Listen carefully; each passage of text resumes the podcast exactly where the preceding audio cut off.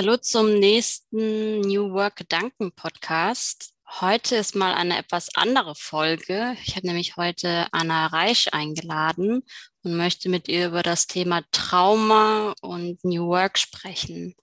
Ich habe mich für das Thema entschieden ähm, und wollte da gerne mit Anna drüber sprechen, weil ich jetzt, wo viele Unternehmen schon etwas länger Selbstorganisation betreiben, und auch das Buch New Work Needs Inner Work ähm, anscheinend auch einen Nerv getroffen hat, äh, festgestellt habe, dass viele Unternehmen, nachdem sie Prozesse und Strukturen eingeführt haben, irgendwie gegen eine Wand laufen und nicht weiterkommen. Und ähm, woran das liegen kann, ähm, darüber spreche ich dann heute mit Anna. Und Anna macht so viele Sachen, deswegen würde ich dich bitten, Anna, dich einfach mal kurz selber vorzustellen. Wer bist du? Und was äh, treibst du so? Hallo, danke dir für die Einladung. Ja, ich bin Anna. Ich äh, beschäftige mich mit ganz vielen Dingen, wie du gesagt hast. Ich bin einerseits oder war vor allen Dingen mal Goldschmiedin und habe mich da mit dem Schönen und Ästhetischen beschäftigt und bin jetzt ähm, zur Ökonomie gewandert und beschäftige mich dort eben mit der Frage, wie neues ökonomisches Denken funktioniert, aber auch wie Menschen in Organisationen äh, neu miteinander umgehen können. Genau, und so bin ich auf das Thema des heutigen Tages auch gestoßen. Also so immer die Frage gestellt, warum ist das denn so? Also immer, wenn ich irgendwie ein Problem oder etwas vermeintlich Unlösbares ähm, gesehen oder gefunden habe, habe ich eben immer ganz lange geforscht und geschaut, was sagt da die Wissenschaft, was sagen die Menschen. Und habe immer versucht, äh, das so rauszufinden. Und dann genau, habe ich irgendwie so einen bunten Blumenstrauß an, an Themen, Ideen und, und äh, ja, Arbeitsfeldern hier erschlossen. Insofern freue ich mich total, mit dir heute zu sprechen. Ich hatte ja gerade schon angekündigt, dass wir vor allem auch über das Thema Trauma sprechen wollen oder damit zumindest erstmal einsteigen. Was verstehst du denn unter einem Trauma?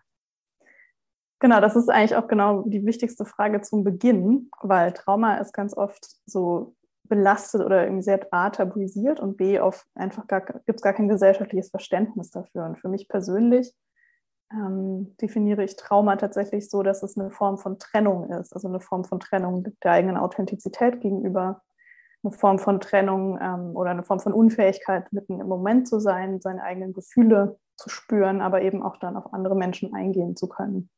Also es ist ein Begriff, der ein bisschen anders läuft als das, was man unter Trauma eigentlich sonst versteht. So ein Mensch, der sehr, sehr ähm, schlimme Erfahrungen gemacht hat. Und ich würde das schon viel, viel früher ansetzen. Und das ist auch eben das, was die Traumaforschung zeigt, dass das sehr, sehr früh anfängt und eben Folgen hat für uns alle in der Gesellschaft.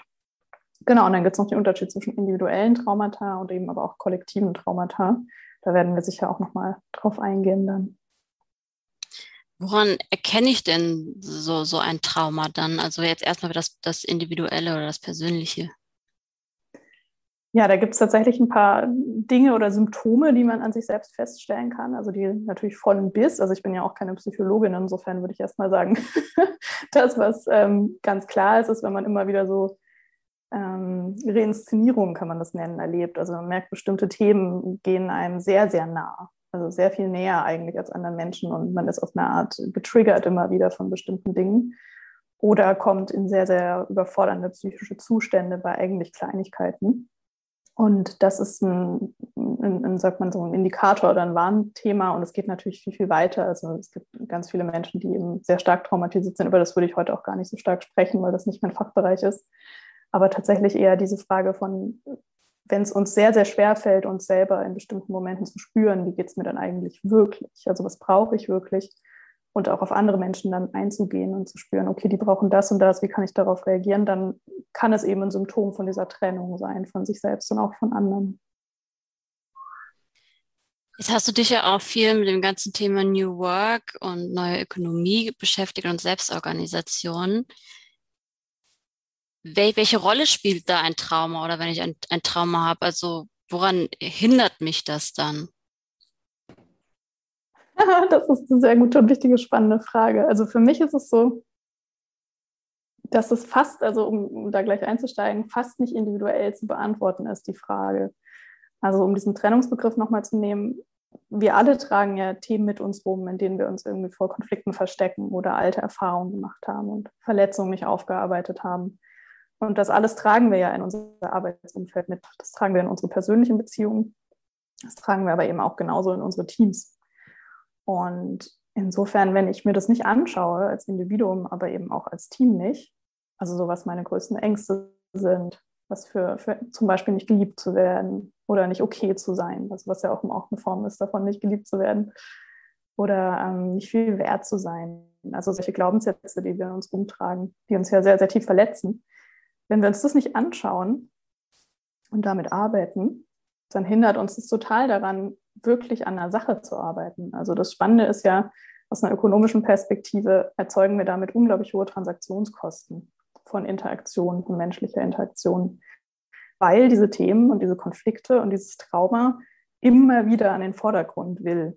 Das ist ja auch das Perfide davon, wenn wir eben nicht über Gefühle sprechen, dann kommen die halt trotzdem, beziehungsweise sie werden dann eben implizit, sind sie da, indem Menschen in Widerstand gehen oder indem Teamprozesse extrem schwierig werden oder indem irgendwelche um, um also absurden ähm, Sachen gemacht werden. Eine Kollegin hatte mir mal erzählt, dass sie in ein Team gekommen ist, wo eine Person so einen starken Konflikt mit einer anderen Person hatte, dass sie nicht mehr über den Flur gehen konnte, wo diese Person saß und dann immer einen zehnminütigen Umweg gemacht hat in dem Haus.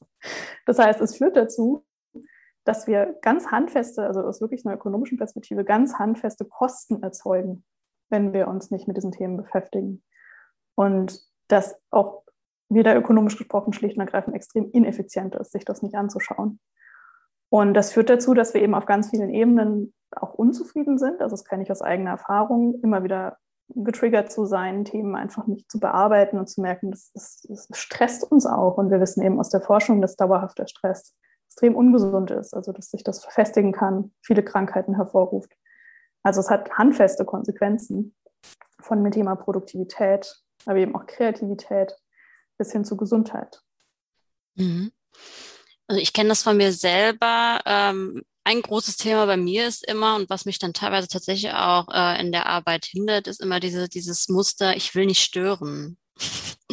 Oder ich will niemandem die, die, die Zeit klauen. Mhm. Ähm, und das ist halt immer, was ich immer merke, was bei mir immer auf, aufkommt, was natürlich auch dahinter steckt, ne, da mag mich äh, die andere Person nicht mehr oder oder. Ähm, wie kann denn vielleicht auch, also einmal ich selber, aber wie könnte dann auch so eine Organisation dann daran gehen? Weil ich denke mal, dass eigentlich jeder sein eigenes Trauma mit sich rumträgt, oder? Genau, also ich würde mal sagen, wir alle tragen halt in verschiedenen Schattierungen eben genau solche Grundthemen mit uns rum. Und das, was du gesagt hast, also es kommt ja da immer wieder so ein Thema. Bei mir ist es immer die Angst, verlassen zu werden. Und das kommt natürlich auch im Beruflichen. Und wir haben das in unserem Team, also ich habe mich ja gerade selbstständig gemacht und gegründet, das Zentrum für Realutopien. Und wir haben tatsächlich unser allererstes Teamtreffen uns die Zeit genommen, fast den ganzen Tag über genau diese Fragen zu sprechen. Was sind meine größten Ängste? Wann, wann ähm, also eine Art, eine Art Konfliktprofil füreinander erstellt. Also wie reagiere ich in Konflikten? Gehe ich dann eher raus? Brauche ich, dass jemand dann wieder zu mir kommt oder komme ich automatisch wieder irgendwann? Also letztlich haben wir versucht, füreinander eine Grundlage zu schaffen, um uns zu verstehen, zu verstehen, was sind denn so die Schmerzpunkte der einzelnen Personen im Team und dann auch zu schauen, okay, wie können wir als Team damit umgehen? Also haben wir da vielleicht auch irgendwie ein kollektives gemeinsames Thema oder haben wir eben einfach dieses Wissen umeinander? Und für mich hat das eine total große Tiefe geschaffen. Und auch immer wieder, wenn wir jetzt Konflikte haben, können wir uns darauf zurückbesinnen. Also wir haben uns auch eine Art Bedienungsanleitung füreinander geschrieben, wie, wie wir miteinander umgehen sollen oder wie andere mit uns umgehen sollen, wenn wir einen Konflikt haben. Also von bis erstmal in Ruhe lassen bis zu gleich die Klärung suchen. Und das explizit zu machen, das war total hilfreich. Und das ist auch was, was ich zum Beispiel als Beratung mit anderen Teams mache, diese Sachen explizit zu machen. Und dann, das ist auch unangenehm und das ist auch schmerzhaft. Aber es ist unglaublich, ja, erfolgsversprechend und total schön, das einfach mal sagen zu können und zu merken, okay, die Welt geht nicht unter, wenn ich das zeige, was mir wirklich am Herzen liegt oder wo ich wirklich verletzlich bin. Hm. Und insofern, ja, also es können eigentlich alle nur gewinnen, aber, und da sind wir wieder bei New Work Needs Inner Work, das funktioniert natürlich nur, wenn alle in einem Team zum Beispiel jetzt oder auch in einer Beziehung bereit sind, damit zu machen und im Gegenzug sich auch verletzlich zeigen. Also sobald eine Person natürlich das unauthentisch macht oder versucht daraus einen Vorteil zu ziehen, geht das natürlich nicht. Und das ist, glaube ich, auch die große Angst, die natürlicherweise bei ganz vielen Menschen da sind und natürlich dann auch wieder eine Rückkopplung hat mit den vorhandenen Organisationsstrukturen. Also du kannst dich nicht als ganzer Mensch verletzlich zeigen, wenn du dafür eben dann nicht gewertschätzt wirst oder eben fertig gemacht wirst. Hm. Ich sehe das ähm, viel bei, bei New Work-Unternehmen, die wollen ja auch anders arbeiten. Ähm, und da sehe ich immer so ein ganz großes äh, Harmoniebedürfnis und, und bloß nichts falsch machen und äh, bloß niemandem auf die Füße treten. Hat das auch was mit diesem, also du hast ja auch gesagt, es gibt ein kollektives Trauma. Hat, hat das, gibt es da eine Verbindung? Hm, das weiß ich jetzt gar nicht. Vielleicht auch. Also ich würde fast eher sagen, es hat die Verbindung damit, dass wir einfach kollektiv wie individuell keine Konfliktkultur haben. Also mhm. dass es mhm. halt wirklich nur die Antwort gibt, Konflikte sind, also wir kennen ja zwei Konfliktarten. Das eine ist das, was du gesagt hast, die ähm, gewissermaßen die Reaktion auf die andere destruktive Art, zu sagen, wir haben jetzt einfach gar keine Konflikte mehr. Und es ist immer alles mhm. Harmonie, mhm. es ist alles Friede, Freude, Eierkuchen und wir wissen alle, dass das nicht funktioniert. Und das andere ist halt die klassische Ellbogengesellschaft, die wir irgendwie nach dem Zweiten Weltkrieg zumindest in der westlichen Welt sehen. Aufstieg durch Leistung und aber eben auch jeder kämpft für sich alleine. Ähm, bis hin zu Intrigen, die gesponnen werden, Leute, die ausgebotet werden. Also aus dem ganzen Wirtschaftssektor gibt es ja irre Geschichten oder beziehungsweise einfach die Kultur, in der die meisten Unternehmen sind. Und insofern verstehe ich auch total gut, dass Menschen oder Gruppen und Organisationen sagen, ähm, wir wollen was anders machen und dass dann die natürliche Reaktion auf dieses Hauen und Stechen eigentlich erstmal ist, wir haben das bei uns nicht. Mm. Der nächste Schritt ist ja dann die Integration davon und zu sagen, okay, wie können denn Konflikte und Themen, die überall da sind, wie können wir die denn sinnvoll integrieren? Und aus meiner Erfahrung ist das, was bei mir persönlich in meinem Umfeld, aber eben auch in den Organisationen, mit denen ich arbeite, die größte Angst ist, dass es total destruktiv wird, wenn Konflikte angesprochen werden. Und aus dieser Angst, die dann nicht anzusprechen, wird es halt erst recht destruktiv. also das ist so ein bisschen das Abstruse. Das ist wie wenn man eben einer Sache ganz viel, ganz viel Macht gibt und sie dann in so einem Schatten stehen hat und der Schatten wird immer größer. Wenn man sie dann manchmal ins Licht holt, dann sieht man, ah, ist ja gar nicht so groß, das Thema. Und es tut auch einfach gut, mal zu sagen, okay, ich habe dieses Problem und ich fühle mich damit schlecht. Und es gibt ja auch Techniken wie zum Beispiel gewaltfreie Kommunikation etc. oder ein systemischer Blick auf Konflikte, mit dem man eben Konflikte Verständnis hervor oder ein Verständnis für Konflikte hervorruft und wie so ein Werkzeugkasten hat, damit umzugehen. Insofern würde ich sagen, das, was du gefragt hast, ist eher ein Zeichen davon, dass wir einfach eine toxische bis keine Konfliktkultur haben in unserer Gesellschaft oder in den westlichen Gesellschaften. Hm. Ja, es gibt ja auch die, diese verschiedenen Stufen äh, der, der Konflikte nach Glasel. Und ich, ich, das war, als ich das äh, mal in einem Training hatte, war das für mich einfach so einleuchtend. Ich gedacht habe, ja, holt sofort raus, ne, den Konflikt. Und was ich aber auch beobachte, und das kenne ich auch teilweise von mir, dass ich das einfach schleifen lasse und denke, ja, vielleicht löse ich das von alleine in der stillen Hoffnung, damit ich bloß nichts ansprechen muss und äh, mich vielleicht dann unbeliebt mache. Und dann eskaliert es natürlich. Ja. Total. Es ist so spannend, weil ich habe in meinem Leben mittlerweile, also ich arbeite dazu ja beruflich, aber ich bin natürlich da privat, muss ich genauso achtsam sein, sonst kann ich ja auch das, was ich da beruflich mache, nicht überzeugend vertreten. Also ich habe letztlich meine gesamten Beziehungen darauf ausgerichtet, diese ganzen Themen auch zu leben und dafür braucht es eine unglaubliche Achtsamkeit. Und ich habe die Erfahrung gemacht, in dem Moment, wo ich eine Störung schon empfinde, sei sie noch so klein, die kommt immer irgendwann raus. Also es passt ja gerade zu dem, was du gesagt hast. Es kann mm. das Kleinste sein, wenn ich es nicht sage und denke, es geht schon weg. Es gab noch nie eine Situation, in der das schon weggegangen ist. In der Regel ist es ein Ticken größer geworden. Und im Umkehrschluss in Freundschaften und Beziehungen, die ich führe, habe ich jetzt eben etabliert, das sofort anzusprechen. Sofort kann aber auch heißen, noch am selben Abend oder selbst ein paar Tage später. In dem Moment, wo es sich halt sicher anfühlt. Und in der Regel ist es dann überhaupt kein großer Konflikt. Also ich weiß nicht, ob du die Geschichte mit dem Hammer und den Nachbarn kennst. Das ist so ich glaube, diese ganz klassische Geschichte, dass man sich so lange, ich weiß nicht, ganz kurz für Leute, die zuhören, die sie nicht kennen, das ist so eine, weiß nicht, wie man sagt, eine Parabel, glaube ich. Äh, man versucht sich, man sitzt zu Hause, hat keinen Hammer und überlegt sich dann so lange, der Nachbar sagt bestimmt nein und was ist, wenn er mir nicht gibt, dass man dann so wütend und agitiert nach oben geht und schreit, behalt doch deinen Hammer und den Nachbarn wieder die Tür vor der Nase zuschlägt. Also letztlich ist es ein ganz gutes Beispiel dafür, was oft in uns vorgeht, dieses, das gerade aus Angst dann abgelehnt zu werden, schon intern so viele Sachen ablaufen, die die andere Person gar nicht mitbekommt, dass dann, wenn es dann nach außen kommt, es ganz oft auch reaktiv ist. Also dass man eigentlich schon das fast schon selber erfüllt, eine self-fulfilling prophecy hat, indem ich denke, ich werde nicht gemocht oder die andere Person lehnt mich ab. Ähm, das dann auch schon so zu kommunizieren, dass die andere Person eigentlich nur noch ablehnend reagieren kann, weil man zum Beispiel mit Vorwürfen oder Wut kommuniziert, anstatt sachlich beziehungsweise von den eigenen Bedürfnissen sprechend. Und das finde ich unglaublich spannend. Also wenn wir uns da zum Beispiel auch schon in Schulen, müssten wir uns ja letztlich kollektiv schon auf solche Themen einlassen und sagen, okay, wie geht Konflikt, wie geht Verständnis meiner eigenen Psyche? Das ist ja, könnte fast sagen, da sind wir kollektiv einfach analphabetisch. Also so, ich habe in meiner Schulzeit, ich weiß nicht, wie es bei dir war oder im Studium, dazu wirklich kaum was gelernt. Beziehungsweise aus meiner Sicht auch wirklich falsche Theorien in der VWL. Mhm. Und wirklich falsch, schädliche Theorien. Ja, also ja, ich erinnere mich auch, auch daran, also ich hatte, was ich halt schwer finde bei dem ganzen Thema, ist überhaupt erstmal ähm, kurz innezuhalten und, und sich selber auch zu fragen, wie geht's mir eigentlich gerade? Also ich habe das Gefühl, ähm, dass es viele Leute das gar nicht können. Ne? Wie geht's mir eigentlich gerade? Das sehe ich auch ganz oft, wenn ich ähm, allein schon Check-in-Runden mache ähm, vor Workshops, ähm, dass den Leuten, also wenn sie das normalerweise nicht machen, es ihnen sehr, sehr schwer fällt, überhaupt Gefühle zu benennen. Ne? Dass die dann sagen, mir geht's gut. Und dann sage ich auch immer, gut ist kein Gefühl. ja, das stimmt. wie, wie, geht's, also wie geht's dir denn wirklich gerade, ne? Ähm, und, und da sehe ich schon äh, die Problematik, erstmal zu gucken, wie geht's mir eigentlich? Bevor Total, ich das überhaupt ansprechen kann, ja. Genau, und da ist ja im Prinzip schon wieder der, der, der, da schließt sich der Kreis auf eine Art. Also wenn ich mich an meine Schulzeit erinnere, wurde ich da so sozialisiert, dass ich eben nicht auf meine Bedürfnisse hören darf. Also wenn ich, ich finde es allein schon irre, diese Vorstellung, Kinder acht Stunden am Tag, sechs bis acht Stunden auf den Stuhl zu setzen, also die obligatorischen zwei Stunden Sportunterricht sei mal dahingestellt die dann eben meistens noch mit, auch mit Klassenkampf oder wer gegeneinander oder wie heißt es, Fußballwahlen, ich weiß schon gar nicht mehr, auf jeden Fall. Das hat mich auch immer traumatisiert, das gewählt, gewählt werden beim Fußballspielen und dann als Letzter dazustehen, weil ich nicht gut war in Sport.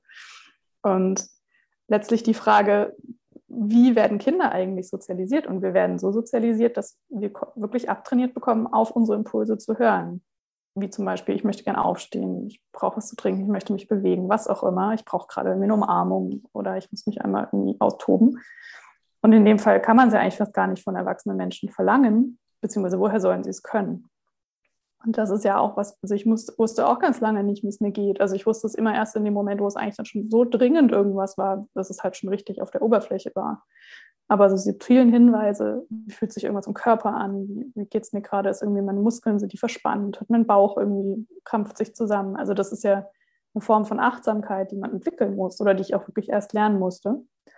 Und also ich weiß nicht, wie das für dich ist, aber so, so ist es, also mir fällt es immer noch oft wirklich schwer, diese Momente des Innehaltens zu haben und zu schauen, okay, wie geht es mir denn eigentlich wirklich? Weil ganz oft, wenn viele Aufträge anstehen oder Termine, muss ich eben auch über diese Impulse hinweggehen. Wenn ich wüsste, ich spüre, ich brauche jetzt eigentlich Ruhe oder einen Mittagsschlaf und es nicht geht, dann ist das was, wo ich ja gegen meinen Instinkt handle. Also es ist ja auch eine, so eine sehr feine Trennlinie zwischen immer auf seinen Instinkt hören oder auf die Bedürfnisse und sich dann irgendwie gar nie ähm, das gar nie machen. Also irgendwo muss man sich in der Mitte einpendeln, wenn man in der Gesellschaft teilnehmen möchte.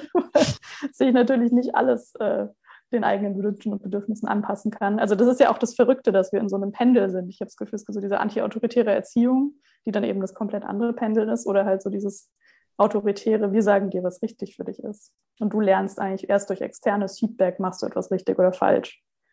Und mhm. ich hatte als Kind mal eine total spannende Erfahrung, da war ich bei einer äh, Mitschülerin zum Essen eingeladen, mit der ich, glaube ich, gar nicht so viel zu tun hatte. Ich weiß nur, dass die Mutter gesagt hat, bei uns muss man nicht aufessen, sondern du isst so lange, bis du satt bist. Das war für mich als Kind völlig irre, weil ich immer aufessen musste. Und dann habe ich echt irgendwie mit meinen Eltern, ich weiß gar nicht mehr genau, das ist so lange her, aber ich glaube, ich habe mit meinen Eltern einen Konflikt darüber gehabt. Aber dieser Satz ist mir so hängen geblieben. möchte. ja klar, mir wurde nie antrainiert, bin ich satt oder nicht. Ich habe, bis heute kann ich das nicht fühlen. Also so, das das Gefühl von, welche Signale sendet dir dein Körper, was ja genau das Thema bei Trauma ist, also die Abgeschnittenheit von eigenen Körperwahrnehmung und daneben auch von Impulsen, die daraus kommen das fängt ja ganz, ganz früh an. Mhm. Und das ist, das ist insofern eigentlich so eine selbsterfüllende Prophezeiung mal wieder, dass wir halt im Kollektiv etwas erlernen, was aber eigentlich wieder unseren Zustand als Mensch ist, weil wir sind eben ein körperliches Wesen und wir haben natürlich auch einen Geist, aber wir haben ja einen Körper und den vernachlässigen wir sträflich, inklusive unserer Gefühle und unserer Impulse. Also können wir mhm. gleich noch, also das Thema Gefühle gehört ja total dazu. Können wir gleich nochmal ausführlicher drauf schauen. Mhm. Ja, also ich, also ich weiß, dass ich früher so, also ab meiner Kindheit quasi aufwärts immer so in so einem Nebel war und immer so ein bisschen depressiv da rumgeeiert bin und alles langweilig und doof fand, ähm, bis ich dann irgendwann gedacht habe, das, das kann es ja nicht sein. Und dann habe ich den Hoffmann-Quadrinity-Prozess gemacht, wo es ein bisschen darum geht, irgendwie ja seine Kindheitstraumata eigentlich aufzuarbeiten. Und ähm, da ging es dann auch ganz viel darum, wie geht's dir eigentlich gerade, wo fühlst du das auch? Ne? Das war für mich eine total ihre Frage, wie, wo fühle ich das? Ne? und dann auch zu merken, ey, ich bin echt wütend.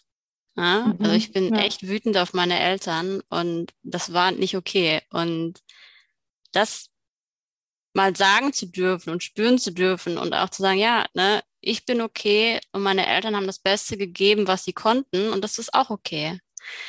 Und ähm, das war für mich so, so dieser Antrittsgedanke oder diese, dieser erste Anstoß, der dann gesagt hat, ja, da musst du echt noch was tun. Ne? Und wo ich da rausgegangen bin nachher und das erste Mal das Gefühl habe, ich bin irgendwie neu erwacht, weil ich habe auf einmal alles gefühlt, was ich vorher nie gefühlt habe. Und äh, da ist echt viel äh, draus, draus erwachsen dann. Ne? Das erste Mal zu fühlen, wie geht's mir eigentlich und auch froh zu sein, mal zu fühlen, wenn ich auch traurig bin oder verwirrt oder so.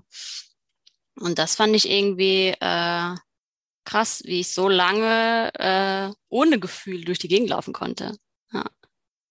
ja, total. Und total schön und spannend und gleichzeitig erschütternd, das auch zu hören, weil ich glaube, es wird fast allen Menschen auf der Welt, ja, weiß ich nicht, auf jeden Fall in unserer Form von Wirtschaftssystem so gehen und unserer Denklogik, in der wir eben voneinander getrennte Wesen sind, die in Konkurrenz zueinander sind um knappe Ressourcen, was ja eben so das Kerngedankengut der VWL ist oder der ökonomischen Sichtweise. Und in dem Moment musst du ja eine Art Wettbewerb mit anderen stehen. Und das ist irgendwie, also so wie du das gerade auch beschrieben hast, so für mich funktioniert halt Wettbewerb immer dann, wenn ich mich gleich mache. Also wenn ich mich dann versuche zu normieren. Und das bedeutet halt eben auch, meine Gefühle auszuschalten oder eben genau nicht reinzuspüren, wie geht es mir denn gerade, weil ich dann vermeintlich besser funktioniere. Und was mir gerade auch so gekommen ist, ich finde es immer, manchmal gibt es so einen Teil von mir, der sich fast schämt, über diese Themen zu reden, weil es gibt den Vorwurf, dass diese Form von, von ähm, Betrachtung von der Welt oder beziehungsweise dass diese Themen ja auch extrem privilegiert sind, insofern, dass wir halt nicht alle die gleiche Zeit haben oder die Ressourcen, uns mit diesen Fragen auseinanderzusetzen. Und das ist ja genau das Ding. Also wer kann sich diesen Prozess, also wer hat Zeit und Geld, solche Prozesse zu machen, sich mit Persönlichkeitsentwicklung auseinanderzusetzen. Das ist das Ergebnis davon, dass man sehr, sehr, sehr privilegiert ist. Und ich finde es so schrecklich, mir vorzustellen, wie viele Menschen eben keinen Zugang dazu haben oder wie viele Menschen in unfassbarer Not leben und überhaupt die Frage, wie geht es mir schon absurd zu sein scheint, weil es einfach ums nackte Überleben geht. Und wenn ich mir das wieder kollektiv anschaue, zu sagen, okay, wo wollen wir denn eigentlich hin, dann ist es für mich ein Ziel, wirklich zu schauen, okay, wie können Menschen eigentlich ihren Bedürfnissen entsprechend leben und dafür überhaupt erstmal Verständnis herzustellen, okay, was, was sind denn Grundbedürfnisse? Wir reden eigentlich immer nur über externe Grundbedürfnisse, so Housing oder so, wo Wohnen, Essen etc. Und ähm, aber eines der zentralen Grundbedürfnisse aus meiner Sicht ist eben zu sagen, ein authentisches Gefühlsleben zu haben, also zu wissen, wie, wie gehe ich mit Gefühlen um. Ähm, da gibt es ja, ich weiß nicht, ob du Vivian Dittmar kennst. Die hat mhm. ähm, eine Gebrauchsanweisung für Gefühle ein Buch geschrieben, wo sie sehr, sehr klar darlegt, dass Gefühle letztlich einfach nur ein Ist-Soll-Zustand-Abgleich sind. Also sprich, ähm, wir haben fünf Gefühle. Freude ist das einzig in Anführungszeichen positive. Das bedeutet aber eigentlich nur, es ist, wie es sein soll. Oder es ist, wie ich es mir wünsche. Mhm. Und Wut ist der Impuls, es ist nicht so, wie ich es mir wünsche und ich will etwas, ich kann und will etwas dagegen tun. Und Traurigkeit ist, es ist nicht so, wie ich es mir wünsche, ich kann aber nichts dagegen tun. Also sprich, Traurigkeit ist eigentlich ein Anerkennungsprozess von etwas, was ich nicht mehr ändern kann. Und Angst ist etwas, ist es unbekannt ich muss mich darauf einstellen. Also unser Nervensystem ist eben aufge, äh, alarmiert. Und dann ist ja unglaublich viel, also Angst hat ja unglaublich viel mit äh, Kreativität auch zu tun. In dem Moment, wo ich mich einer unbekannten Situation stelle, muss ich eben auch neue Dinge ausprobieren oder sind oft auch neue Dinge notwendig. Genau, dann gibt es noch Scham. Und Scham ist ja ein Gefühl, was eben nach innen gerichtet ist. Scham bedeutet, ich bin nicht in Ordnung, wie ich bin. Und im positiven Fall ist es eben eine Selbstreflexion, die dazu anregt, uns in Gruppen überhaupt erst sein lassen zu können. Also sie macht, glaube ich, auch das Argument, dass Scham eigentlich überhaupt erst also Gesellschaft ermöglicht. Und im Negativfall ist es aber eben ein sich selbst zerfleischen. Ich bin nicht okay, wie ich bin. Das ist ja dann eben auch was, was, was durch zum Beispiel traumatisierende Erfahrungen der Kindheit sein kann. Und das ist ja wieder das total Verrückte. Also ich fand das, fand das so ein eingängiges Argument zu sagen, genau, Gefühle sind eigentlich nur ein Soll-Ist-Abgleich. So großartig, dass wir so ein System haben. Indem wir das aber dann tabuisieren und nicht nutzen, was ist das also? wie man einfach dauerhaft auf der Bremse steht und gleichzeitig auf dem Vollgas. Das macht überhaupt keinen Sinn. Und also je mehr Vollgas du dann gibst, und das wären unsere Gefühle, die raus wollen, desto mehr bremsen musst du halt die ganze Zeit, was unglaublich viel Energie verbraucht. Und so empfinde ich das ganz oft, wenn wir eben Gefühle nicht rauslassen oder mit Gefühlen uns nicht beschäftigen, dann haben wir einen unglaublichen Prozess im Hintergrund laufen, der das versucht zu regulieren. Mhm. Und insofern, ja, es ist halt was, was ich mir wirklich, ich sage, wir müssen kollektiv, jede einzelne Person, aber eben auch dann die Strukturen, mit denen wir dann junge Menschen zum Beispiel ähm, sozialisieren, müssen darauf ausgerichtet werden, Gefühle zu integrieren und ein besseres Verständnis davon. Und wenn wir das nicht hinkriegen, dann kriegen wir halt auch den ganzen äußeren Wandel nicht hin. Also wir können keine neuen Institutionen schaffen und neue Wirtschaftssysteme, wenn wir uns nicht gleichzeitig fragen, für wen sind die eigentlich und in welchem Zustand oder in welchem Verständnis von uns selbst befinden wir uns eben darin. Man sagt ja auch oft, wenn man ähm, sich selber nicht fühlt oder generell wenig Zugang zu sich hat, dass es ja dieses Phänomen gibt, ähm, kauf dich glücklich. Ich höre das auch ganz offen wegen, ähm, ich habe so hart gearbeitet und jetzt muss ich einfach wegfliegen oder jetzt gönne ich mir mal richtig was. Ähm, ist es das, was du meinst mit, wenn wir eine andere Wirtschaft schaffen wollen, ähm, müssen wir da umdenken? Das ist sicher ein Phänomen davon. Also ich empfinde das bei mir selber so, wenn ich eben lange über meine Grenzen gelebt habe, zum Beispiel sehr, sehr viel gearbeitet habe, dann gibt es so einen Moment, in dem ich das ausgleichen möchte, innerlich mit besonders viel mir Gutes tun. Und das wird dann ganz oft eben verknüpft mit einer Art von Konsum. Und das ist, fand ich sehr hilfreich, das zu verstehen, dass das eigentlich im, wenn mein Konto sehr lange im Minus ist, mein Selbstfürsorgekonto, dann kann ich das eben nicht ausgleichen, indem ich sage, ich fliege jetzt zwei Wochen ins Luxusrestaurant auch sonst wie. Könnte ich mir sowieso gar nicht leisten, aber egal. Wenn ich mir das Luxusrestaurant im Schwarzwald leisten könnte, I don't know. Aber die spannende Frage ist ja, okay, was versuche ich denn da wieder aufzuholen? Und aus meiner persönlichen Erfahrung ist es so, ich versuche aufzuholen, dass ich mir geschadet habe. Und mhm. in dem Moment, also so diese Momente, in denen ich mir unglaublich wünsche, zum Beispiel nach Asien zu gehen, klar ist auch oft im Winter, aber dieses Gefühl von, ich gönne mir was und ich tue mir gut, habe ich dann, wenn ich mir eigentlich in meinem Alltag einfach gar nicht gut tue. Und insofern wäre es zum Beispiel eine Antwort auf deine Frage, dass Strukturen im Alltag sich so ändern müssten, dass wir eben nicht dieses Versprechen haben, kollektiv, du schuftest 52, wie viele Wochen hat ein Jahr? 52? Bin gar nicht sicher. Mm, jawohl. Sehr gut, peinlich. Nein, aber wenn du wie sagst, du, du schuftest, äh, keine Ahnung, 40 Wochen im Jahr und den Rest hast du mit Feiertagen und Urlaub oder 44 Wochen oder sogar 48 Wochen. Ähm, den Rest musst du dir dann so richtig was gönnen. Das funktioniert halt nicht. Also das ist ja auch die Frage, so ein bisschen wie auf die Rente hinleben. Vielleicht ist mhm. es dann mhm. auch schon zu spät. Also die eigentlich revolutionäre Frage wäre für mich, können wir Strukturen schaffen, in denen es wirklich ein Großteil bis allen Elementen dauerhaft gut geht und selbst wenn es Menschen nicht gut geht, dass wir daraus dann eben die einen Prozess haben, einen gesellschaftlichen, in dem es Anlaufstellen gibt dafür, in dem das nicht tabuisiert ist, dass es Menschen eben nicht gut geht und in dem eben auch Zeiten der von Krise als Entwicklungschance gesehen werden. Aber das funktioniert halt eben nur, wenn wir dann kollektiv auch Aufwachssysteme haben, zum Beispiel psychische Begleitung oder Coaching oder eben Traumatherapie etc. Und wenn man das wieder auf diese Wirtschaftsfrage hervorholt, dann bist du so ein bisschen bei dieser Debatte um das gute Leben und wo auch dann die Frage von Postwachstum reinspielt. Brauchen wir denn eigentlich Wirtschaftswachstum und brauchen wir die Form von Konsum, die wir gerade haben, um in einer Form Wohlstand für alle Menschen zu sichern, der eben unsere Grundbedürfnisse plus eine selbst ausgewählte Form von ähm, Zufriedenheit, wie auch immer man die dann eben gestalten möchte, ermöglicht. Und im Moment haben wir eine Antwort kollektiv, die sagt, wir schaffen es nicht weil wir eben Ressourcenübernutzung hab, haben durch eine kleine Gruppe von Menschen, die für sehr, sehr viel CO2-Ausstoß verantwortlich ist. Und wir haben eine Form von kollektiver Ausrichtung auf diese Form von Wohlstand. Das heißt, immer mehr Menschen möchten genau diesen Wohlstand haben, logischerweise. Und ich finde es sehr, sehr spannend. Ich kenne einige sehr, sehr reiche Menschen und ich würde sagen, die sind nicht glücklich. Ich weiß nicht, wie das bei dir ist, aber die haben andere Sorgen nicht, die ich mhm. vielleicht habe. Aber je näher ich diesen Menschen gekommen bin, desto fast schon Angst ist zu sagen, desto tiefer habe ich das, den Abgrund in der Seele oder im Herzen gesehen. Und ich bin mir nicht sicher, ob ich mit den Menschen, die ich kenne, tauschen wollen würde, die so sehr viel Geld haben. Ich glaube eigentlich nicht. Mhm. Und insofern ist dieses Ideal davon, also wenn wir das nochmal kurz überlegen, warum wollen wir dem nacheifern? Ich hatte letztens einen ganz spannendes Artikel, äh, spannenden Artikel irgendwo gelesen über diese Frugalismusbewegung, dass man eben mit Anfang 40 ausgesorgt hat. Und der Mensch, über den der Artikel war, der meinte dann irgendwie, der ist jetzt, glaube ich, schon Ende 30, dass er gemerkt hat, ah, darum geht es eigentlich gar nicht. Er wollte einfach immer nur frei sein.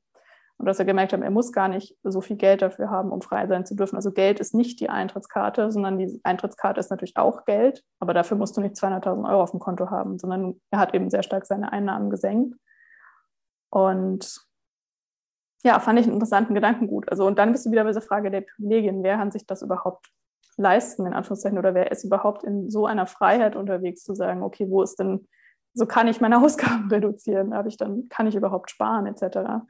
Das heißt, wir sind ja global gesehen in einem Wirtschaftssystem, was extrem stark auf Ausbeutung von natürlichen Ressourcen, aber eben auch von Menschen tatsächlich beruht.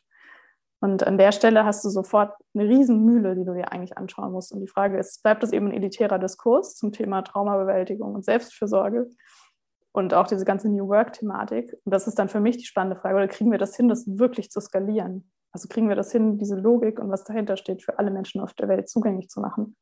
Und dann kommt nämlich die Antwort aus dem klassischen äh, Status quo-Denken, nein, weil dann würden die Menschen ja nicht mehr arbeiten und oder wir könnten eben nicht mehr die geringen Preise, die wir gerade aufrufen, zum Produzieren oder beziehungsweise andersrum die geringen Produktionskosten sicherstellen.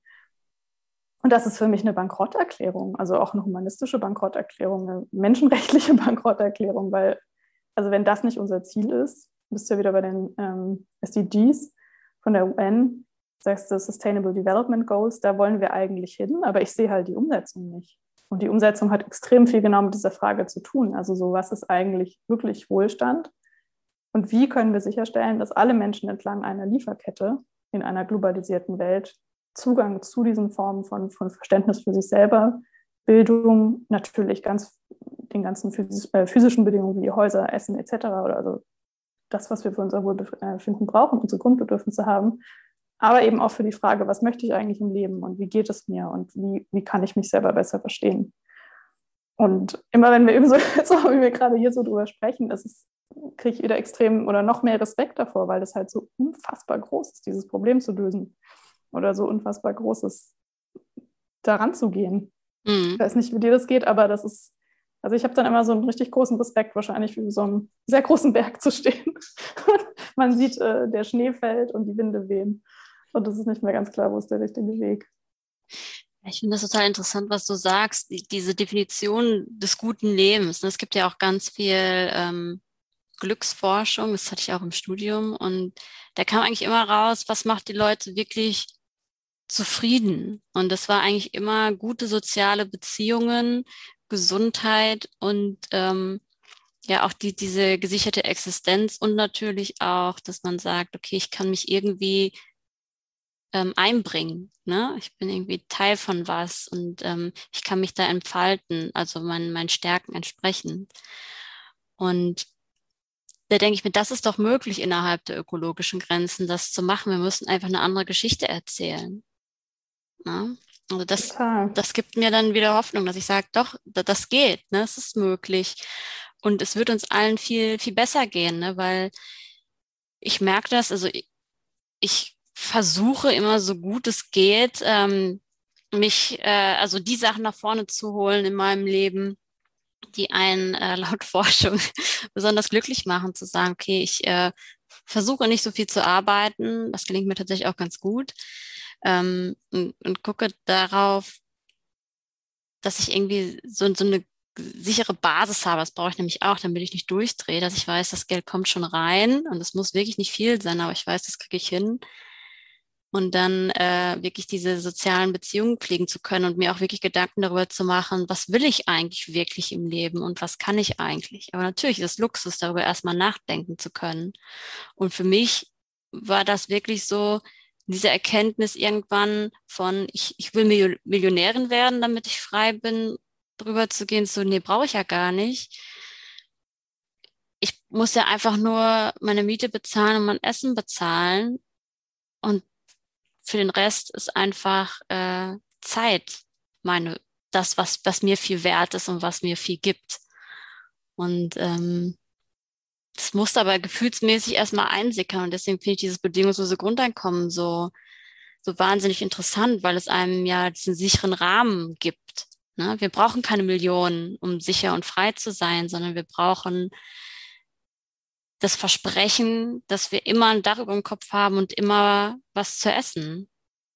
Also das ist so, wenn ich das gesichert habe, dann, dann kann ich mich ja um alles Mögliche kümmern und auch mal über andere Sachen nachdenken. Und das ist doch möglich, wenn wir eine andere Geschichte erzählen. Total.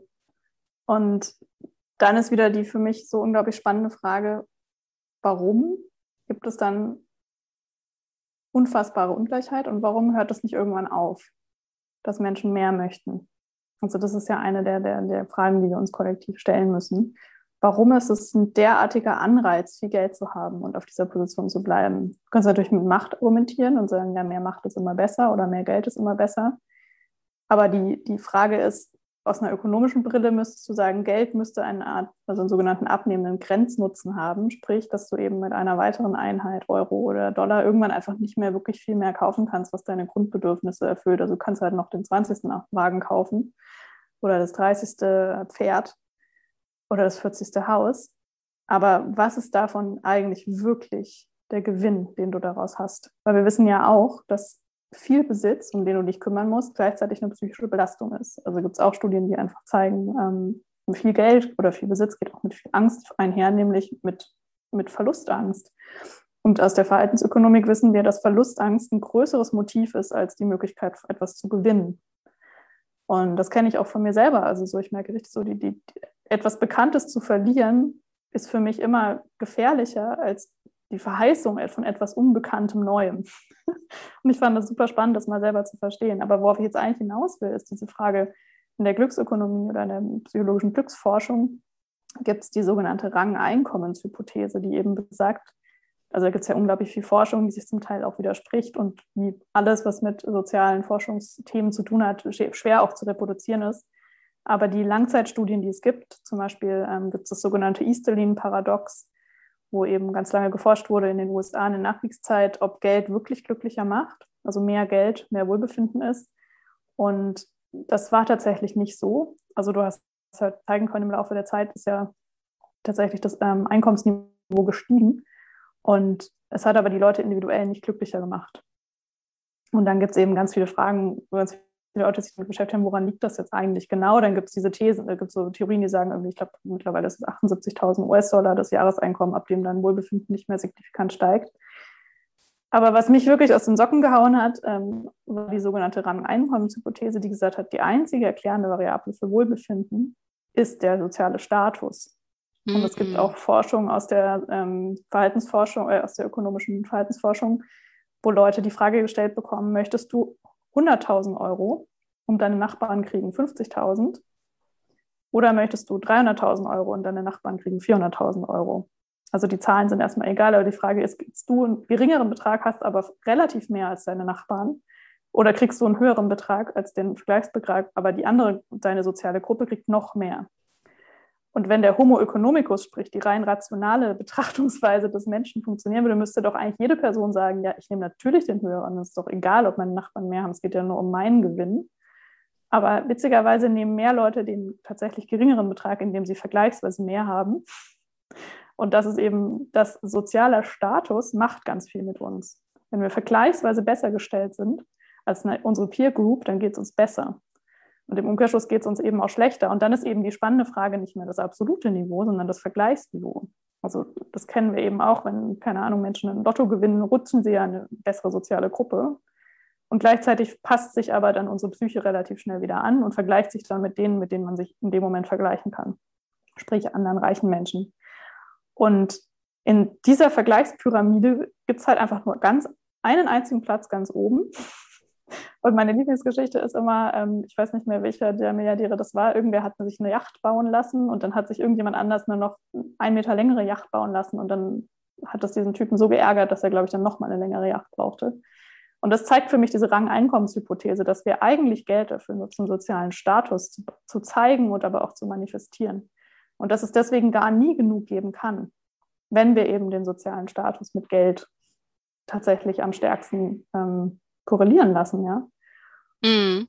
Und das ist was, wo ich wieder aus so einer Perspektive von, von dieser Frage denke, eben, warum ist das so und warum brauchen wir diese Form von ich bin okay und je mehr Geld ich habe, desto okayer bin ich in Anführungszeichen und desto mehr Macht habe ich natürlich auch und desto mehr kann ich Einfluss nehmen und gestalten etc. ganz klar.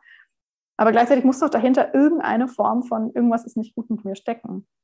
Also ich glaube immer nicht an dieses, äh, es gibt böse, mächtige Menschen, die irgendwie gierig sind und bis an das letzte ihrer Tage irgendwie andere ausbeuten wollen. Das ist sicher auch dann das Ergebnis ihrer Handlung. Aber warum braucht man als Mensch, also warum hört man nicht irgendwann auf?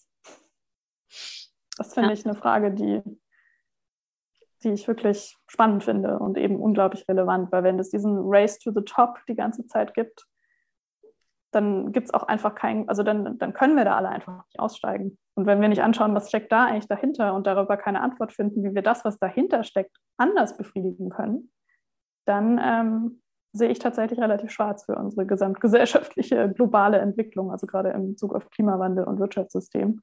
Weil wenn wir eben nur das Symptom verändern, nämlich unsere Art zu wirtschaften und nicht uns anschauen, was, was sind eigentlich unsere Grundbedürfnisse und warum wirtschaften wir denn eigentlich, oder was machen wir hier alle kollektiv auf diesem Planeten, dann, ja, dann werden wir halt weiter bisschen so die Geister der Symptome jagen, anstatt wirklich das, das Eigentliche. Und da ist eben dann das Thema Trauma wieder relevant als eines von vielen, anstatt das Eigentliche eben anzuschauen mit der Frage, worum geht es uns denn wirklich miteinander? Mhm. Also die, diese, wirklich diese Frage ehrlich zu stellen zu sagen, auch sich mal durchzufragen, warum mache ich das jetzt? Ne? Und sagen manche, ja, ich, ich fahre einfach super schnell oder super gerne schnell Auto. Aber warum? Warum tust du das? Ne? Was steckt dahinter? Oder warum muss es so ein Auto sein? Und äh, ja, ich finde es spannend, sich die Gedanken, sich Gedanken darüber zu machen, was tatsächlich dahinter steckt und auch welche Parameter wir haben. Ich meine, die Helden, die immer wieder, ich bin ja viel in der Startup-Szene unterwegs oder auch die Helden, die immer wieder hervorgehoben werden. Das ist dann so, so ein Jeff Bezos oder so ein Elon Musk, was äh, ja wirklich, was man so hört, jetzt nicht die sozialsten Menschen sind. Ähm, aber warum nehmen wir die als Helden und warum machen wir da eine Heldengeschichte raus? Ne? Ähm, das finde ich eine spannende Frage. Also zu sagen, die größten Aus, Ausbeuter, weil niemand hat das ja verdient, ähm, werden zu Helden stilisiert. Und, und wie können wir andere Geschichten dann wieder erzählen? Genau, und das ist ja genau das, so, was ich meinte vorher. Wir stilisieren ko kollektiv genau diese Menschen, die diesen Rangkampf gewonnen haben. Die, die in der Rangliste ganz, ganz oben sind. Und das Versprechen, was so irgendwie mitwabert, ist ja, wenn du auch ganz viel leistest und ganz viel die richtigen Sachen studierst etc., dann wirst du eines Tages vielleicht auch in dieser Position sein. Und so mhm. funktioniert aber Gesellschaft einfach nicht. Also Gesellschaft funktioniert ja so, dass wir alle miteinander in Kooperation sind. So Stichwort bezahlte Arbeit, unbezahlte Arbeit, die ganze Care-Arbeit, die dann eben gegendert ist und wo dann eben weibliche Personen, ähm, da eben oft auch migrantische Personen, das ist ja auch eines der Phänomene, dass das dann auch ausgelagert wird, diese ganze ungesehene und oft unbezahlte oder sehr schlecht bezahlte Arbeit machen, ohne die aber eben unsere Wirtschaft nicht funktionieren würde. Mhm. Sogenannte Reproduktion, eine soziale Reproduktion. Und wenn unsere, genauso wie du meintest, unsere Narrative, unsere Geschichten sind, dass die sozial höchste Stellung, die du einnehmen kannst, jemand ist, der alle anderen aus dem Rennen gestochen hat und in einer sagenhaft einzigartigen Position und mächtigen Position, in die er oder sie ja niemals alleine gekommen ist. Also es ist ja immer in, also unfassbar viele Menschen müssen mit dir an einem Strang ziehen und damit du als Person an diesen Punkt kommst. was ja an sich auch schon abstrus ist, mhm. dass es dann dir alleine zufällt, aber eigentlich nicht dran steht ein Firmenimperium. Ähm, dann, also diese Ausrichtung darauf, ich verstehe sie und ich möchte auch niemanden verurteilen, der oder die sich darauf ausrichtet, weil es geht eben genau auch nicht darum, Leute zu verurteilen und zu sagen, du individuell bist scheiße und du bist das Problem, sondern im Gegenteil, sich anzuschauen aus einer systemischen Perspektive, was veranstalten wir denn da und was eben was bekommen wir irgendwie eigentlich auch schon anerzogen. Und das fängt ja schon in der Schule an.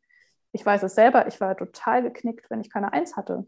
Also in unserer Klasse oder in unserem Schulsystem wirst du ja schon darauf trainiert, der oder die Beste sein zu wollen. Und dann eben Leute, die nicht der oder die Besten sind, zum Beispiel in Mathe oder in was auch immer, werden dafür abgewertet und es gibt überhaupt keine Einladung dazu zu sagen, wir Menschen haben unterschiedliche Fähigkeiten und Bedürfnisse und, und Weltsichten, ja Gott sei Dank.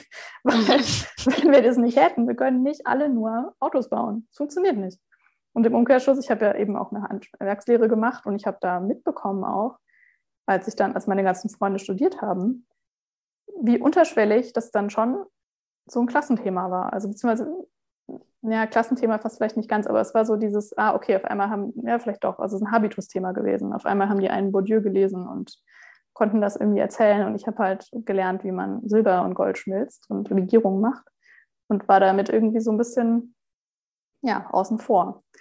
Und habe dann so gemerkt, okay, also es wird halt auch wirklich auf dich herabgeschaut. Und Goldschmieden ist ja wirklich noch das, das wirklich so ein sehr, sehr, sehr anerkanntes Handwerk. Aber was ist, wenn du Schreiner wirst oder ähm, Elektriker oder mhm. Elektrikerin? Mm das sind alle sich sehr, sehr, sehr bewusst, welchen Status sie in der Gesellschaft haben. Und selbst wenn dann zum Beispiel HandwerkerInnen besser bezahlt werden mittlerweile, weil es weniger gibt, die eigentliche Geschichte ist ja, dass Menschen AkademikerInnen sein sollen, damit sie wirklich, wirklich, wirklich anerkannt werden oder eben sehr, sehr erfolgreiche UnternehmerInnen. Damit kann man es dann vielleicht noch ausgleichen.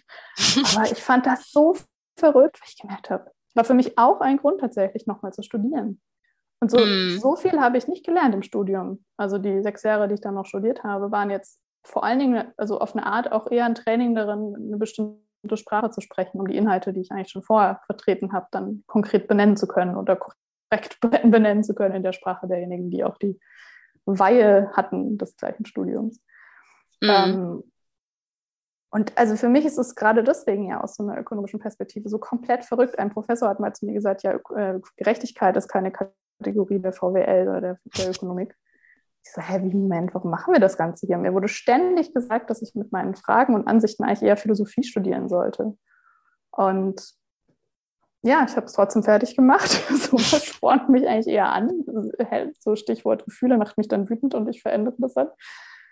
Aber also so mit welcher schlafwandlerischen, äh, schlafwandlerischen Sicherheit wir gesellschaftlich eben bestimmte Dinge besser und schlechter bewerten und dahinter dieses ganze implizite Thema haben, wir sind alle in Konkurrenz zueinander.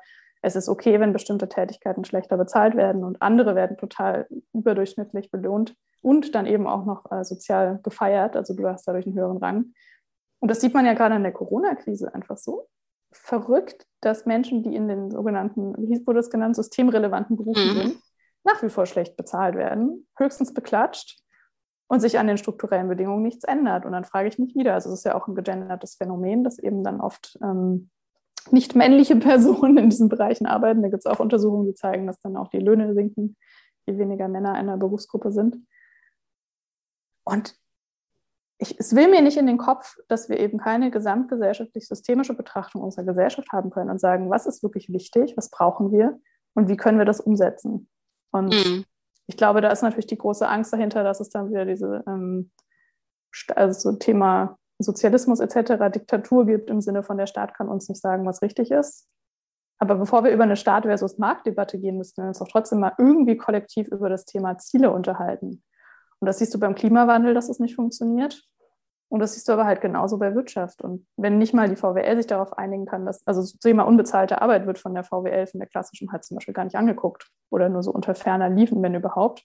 Dabei ist es in Stunden gesehen, prozentual sogar, ich glaube, so 1,2-fach so viel aktuell ähm, wie bezahlte Arbeit von der, da sieht man, was die Masse ist von unbezahlter Arbeit und was für ein relevanter Faktor das ist. Also da gibt es die Zeitbudget-Studien vom Statistischen Bundesamt, die immer wieder aktualisiert werden. Mhm. Und dass wir darüber nicht reden, ist so verrückt. Und das ist, ist so, genau das Gleiche an der Stelle, da wird einfach gesellschaftlich etwas nicht gesehen und das Gleiche ist beim Thema Gefühle. Es ist dann tabuisiert, es wird dann ausgeblendet und das Narrativ, in dem wir uns befinden, ist halt einfach ein anderes und etwas, über das wir nicht sprechen. Auf eine Art werden wir darüber ja oder da, dafür eigentlich auch blind. Und es werden halt eben Ziele anders gesetzt. Also wenn, wenn du als kollektive Botschaft bekommst, es ist ganz, ganz wichtig und toll, besonders viel Geld zu haben und du bekommst darüber Status und Rang, dann wundert es mich nicht, dass ein Großteil oder viele Menschen sich darauf eben ausrichten. Weil mit mhm. Rang ist ja unglaublich viel verbunden von Attraktivität über eigentlich fast alle Lebensumstände, die wir positiv gestalten können. Genau, also insofern sieht man auch jetzt gerade in unserem Gespräch, das Thema ist halt extrem groß und extrem verbunden mit, also so sehr viele Querverbindungen in alle anderen Bereiche. Genau, und zum Thema Trauma, um da nochmal so die, die, das Thema unseres Gesprächs ja auch mit reinzubringen, Trauma, wenn wir Trauma aus dieser Definition heraus anschauen, eben eine Unverbundenheit mit dem eigenen Körper gegenüber, mit dem eigenen Zustand, mit den eigenen Gefühlen, authentischen Gefühlen zu haben. Ich kenne wirklich einige Menschen, die aus diesem Ding heraus, ich muss mal Geld verdienen oder ich brauche eben, ich möchte eben diesen Rang haben gesellschaftlich, weil eben da auch eine traumatische Erfahrung mit verbunden war, kein Geld zu haben, nämlich abgewertet zu werden. Mhm. Nämlich zum Beispiel die kranke Mutter zu sehen, die eben weiterarbeiten musste und so weiter und so fort. Und das ist ja das Verrückte, dass wir eben auch Gesellschaft, also wir haben, ich würde sagen, ein größerer Teil der Menschheit ist eben in einem Zustand, wo sie unter dem aktuellen Wirtschaftssystem leiden, in dem sie entweder wirklich sehr stark ausgebeutet werden und oder um ihr Überleben kämpfen müssen. Ähm, da gibt es natürlich, also da werden jetzt wahrscheinlich viele Leute, ich weiß nicht, ob klassische Ökonomen in unserem Podcast hören, keine Ahnung, aber viele würden auch sagen, das stimmt überhaupt nicht. Und wir haben eine äh, haben eine große Verbesserung der Lebensumstände. Das mag sein, aber wir haben, glaube ich, trotzdem keine Verbesserung der psychischen Realitäten von Menschen. Und, oder vielleicht eine marginale. Ähm, aber die spannende Frage ist ja für mich, was würde denn passieren, und da hast du ja vorhin gesagt, bedingungsloses Grundeinkommen, was würde denn passieren, wenn wir mal diesen Kampf um das Überleben, den wir eben mit Geld verdienen, einhergesetzt haben, beziehungsweise du musst halt, um zu überleben, irgendwoher dein Geld bekommen, sei es geerbt oder halt erarbeitet. Ähm, wenn wir den mal ausschalten würden, was würde dann passieren? Also welche Kreativität würde das äh, freisetzen? Oder aber welche Form von aufholender Faulheit hätte das auch erstmal? Also ich kann mir vorstellen, dass viele Menschen, die eben lange ausgebeutet wurden, verständlicherweise sagen würden, ich mache das nicht mehr. Und also kann ich total verstehen, fände ich auch mehr als nachvollziehbar und auch berechtigt. Mhm. Aber anderes Thema. Und da zeigt sich halt wieder, an welchen also wie stark wir an den Status quo gebunden sind und wie stark der eben auch damit einhergeht, Menschen zu etwas zu zwingen, was sie eigentlich nicht wollen. Wenn du diese Constraint, also diese Beschränkung aufheben würdest, wie wenig dann halt eigentlich noch Menschen diese Aufgaben machen würden, die sie eigentlich gar nicht wollen. Ja, da, da gibt es echt spannende Studien zu, zu dieser extrinsischen, intrinsischen Motivation und da gibt es halt ja auch verschiedene Stufen und wenn ich weiß, wozu ich das mache, zum Beispiel, es würde immer noch Leute geben, die sagen, ja, ich mache die Müllabfuhr, weil das ist wichtig für die Gesellschaft oder auch in der Pflege. Das ist jetzt ja nicht nur ein schöner Job, ne, Leute den Hintern abzuwischen. Aber wenn ich weiß, wozu das wichtig ist und dass ich den Leuten damit was Gutes tue, dann mache ich das auch. Und dann mache ich das vielleicht sogar gerne, weil ich weiß, ich helfe den Leuten, ähm, ein würdevolles Leben zu leben. Und das Total. ist halt so die Frage. Es geht halt nicht immer um mehr Geld, sondern immer die Frage zu beantworten, wozu machen wir das? Und ähm, nur äh, die, die Leute, denen das Unternehmen gehört, reicher zu machen, das ist halt keine Motivation. Und natürlich würden die Leute dann beim bedingungslosen Grundeinkommen sagen, okay, da würde ich vielleicht nicht mehr für arbeiten.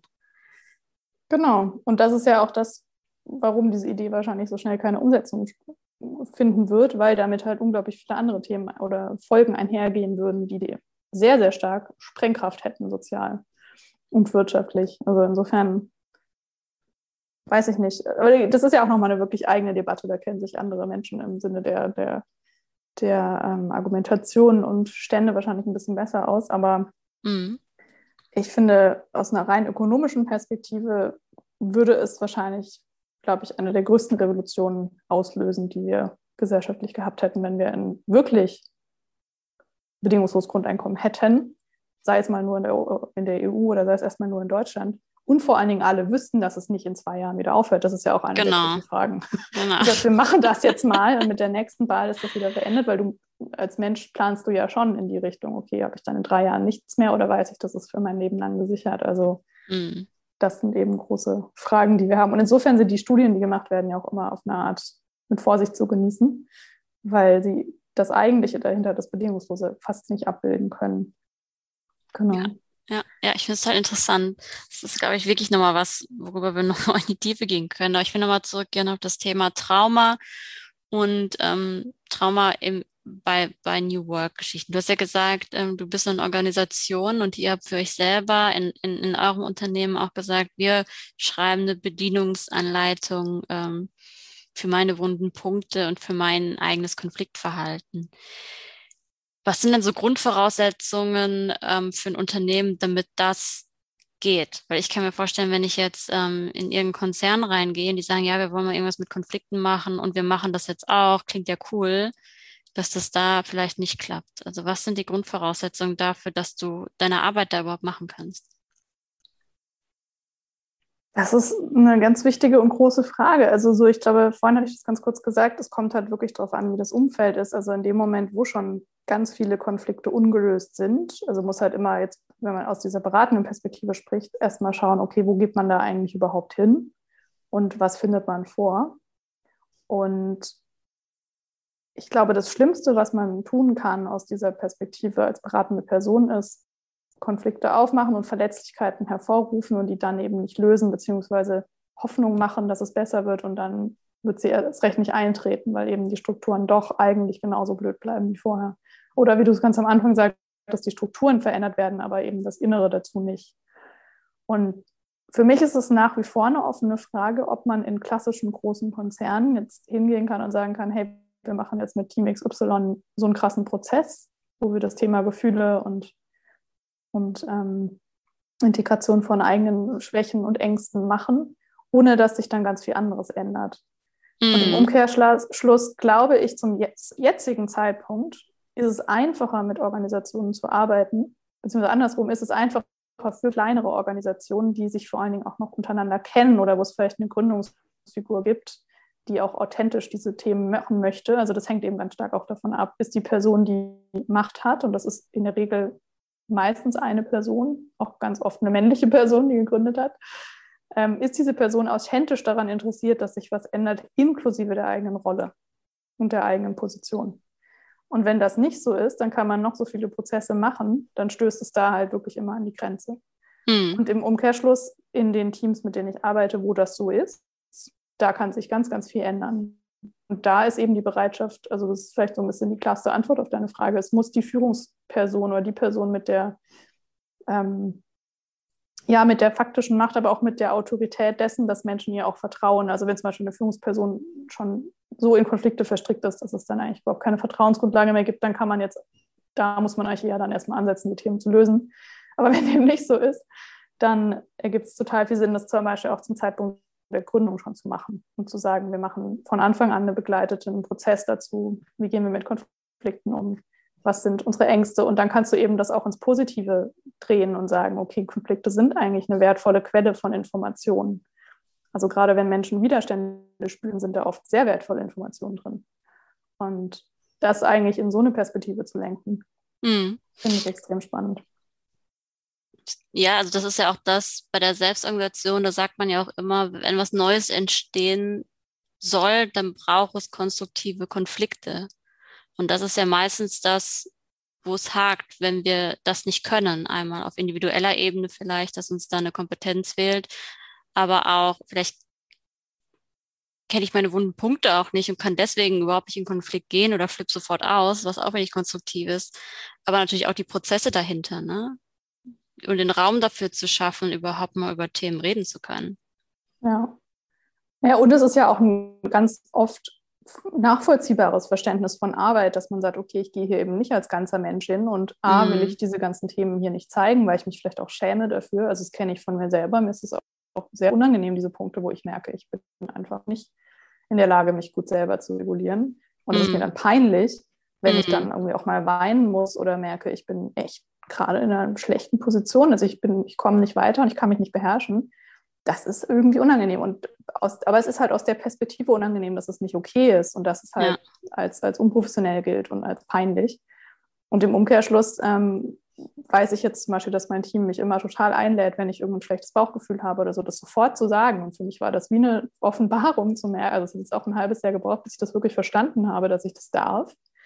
Und in dem Moment kann man ganz, oder merke ich jetzt, kann ich ganz oft schon was einbringen, was sich dann, wie wir es vorgesagt haben, dann halt nicht erst vier Wochen später zeigt, sondern dann total schnell eine, eigentlich eine wertvolle Information enthält. Und im Umkehrschluss ähm, alle Konflikte, also zum Beispiel auch wenn, wenn, wenn ich ein Bedürfnis habe oder ich arbeite, wenn wir jetzt zum Beispiel zusammenarbeiten würden und ähm, du permanent zum Beispiel zu spät kommen würdest. Mhm. Und mir ist es sehr wichtig, dass wir pünktlich sind, weil ich dann zum Beispiel aus Brandenburg anreise und sonst hätte ich auch den späteren Zug nehmen können und so. Also solche Sachen. Da gibt es ja oft eine, einfach eine Begründung dahinter, warum es unangenehm ist. Für dich ist es jetzt als Beispiel immer total normal, zu spät zu kommen, weil das halt mit deinen ganzen Freunden auch so ist. Also das ist eigentlich deine soziale Norm. Mhm. Und ich spreche das nicht an, bin ich halt irgendwann im Groll und empfinde das als auf der Beziehungsebene als Angriff auf mich.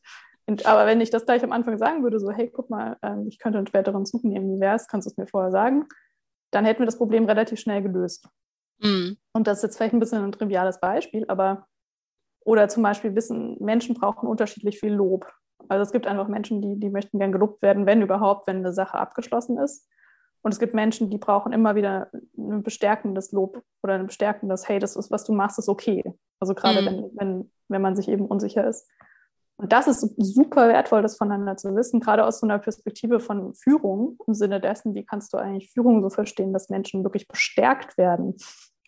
Und auch da ist wieder in mir die Ökonomin irgendwie drin, die sagt, äh, also es gibt die sogenannten Konfliktkostenstudien, ich weiß nicht, ob du die kennst, von KPMG die das versucht haben, mal mit Zahlen zu belegen, was ist eigentlich, das sind denn die negativen Folgekosten von Konflikten. Und die sagen, bis zu 20 Prozent des Umsatzes hängt davon ab. Also wie hoch wow. oder niedrig der ist, wie gut Konfliktkultur ist und dass Führungskräfte in klassischen Unternehmen 75 Prozent ihrer Arbeitszeit wirklich mit direkten und indirekten Konfliktfolgekosten zu tun haben. Und das kann man sich erstmal auf der Zunge zergehen lassen.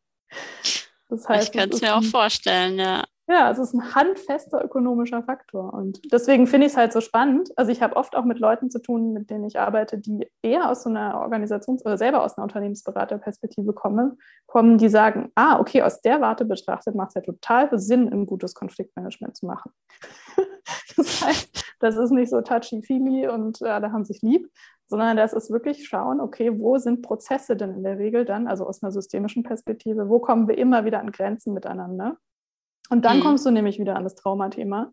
Wenn dann eine einzelne Person oder auch mehrere Personen verständlicherweise in ihrem Leben eine Situation erlebt haben, in der sie zum Beispiel bloßgestellt wurden vor allem oder in der ähm, über ihre Grenzen gehandelt wurden, dann macht es total Sinn aus dieser eigenen Systemlogik immer wieder, dass deine eigene Psyche an der Stelle sagt, nein, das möchte ich nicht nochmal erleben und auf die Bremse tritt.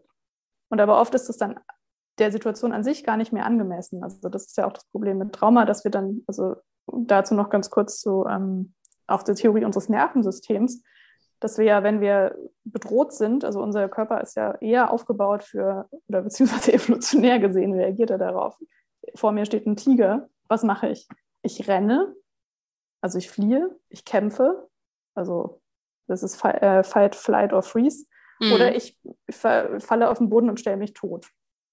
Und da gibt es ja die ganze Theorie, die du wahrscheinlich auch alles kennst, mit Peter Levine, der auch gezeigt hat, dass wir eigentlich unser Nervensystem gar nicht mehr beruhigen. Also auch das Abzittern, was bekannt ist aus dem Tierreich, passiert bei uns nicht, der auch diese somatischen ähm, Therapien erfunden hat.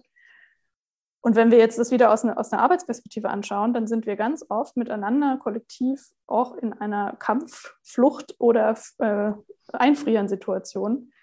Und in dem Moment reagiert unser Nervensystem eben ja genauso, als wäre vor uns ein Tiger. Es ist aber vielleicht halt deine Kollegin oder dein Kollege und der oder die ist halt morgen wieder da.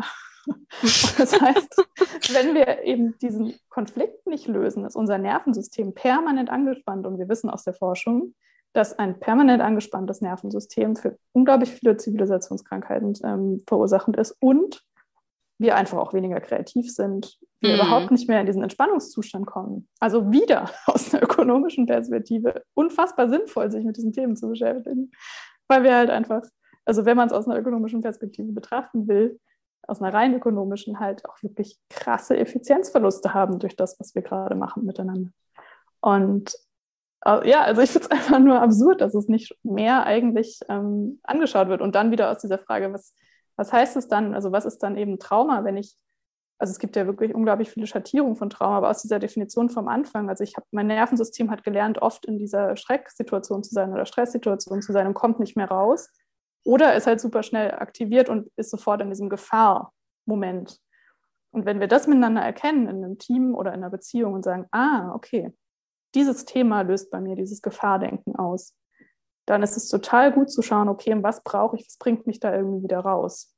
Mhm. Und da gibt es aus der Forschung Sachen wie zum Beispiel zu erzählen, was hat, ähm, oder eben aus der klassischen Praxis von Traumaforschung und Traumatherapie, du kannst fragen, was hat die Person zum Frühstück gegessen und gestern zum Abendessen, also dass du bewusst ein anderes Gehirnareal aktivierst wieder. Oder was, was ist 7 mal 13? Also wirklich so, so, so blödsinnige kleine Fragen stellen, so blöd es halt klingt, aber die Person in einen anderen Zustand zu versetzen dadurch.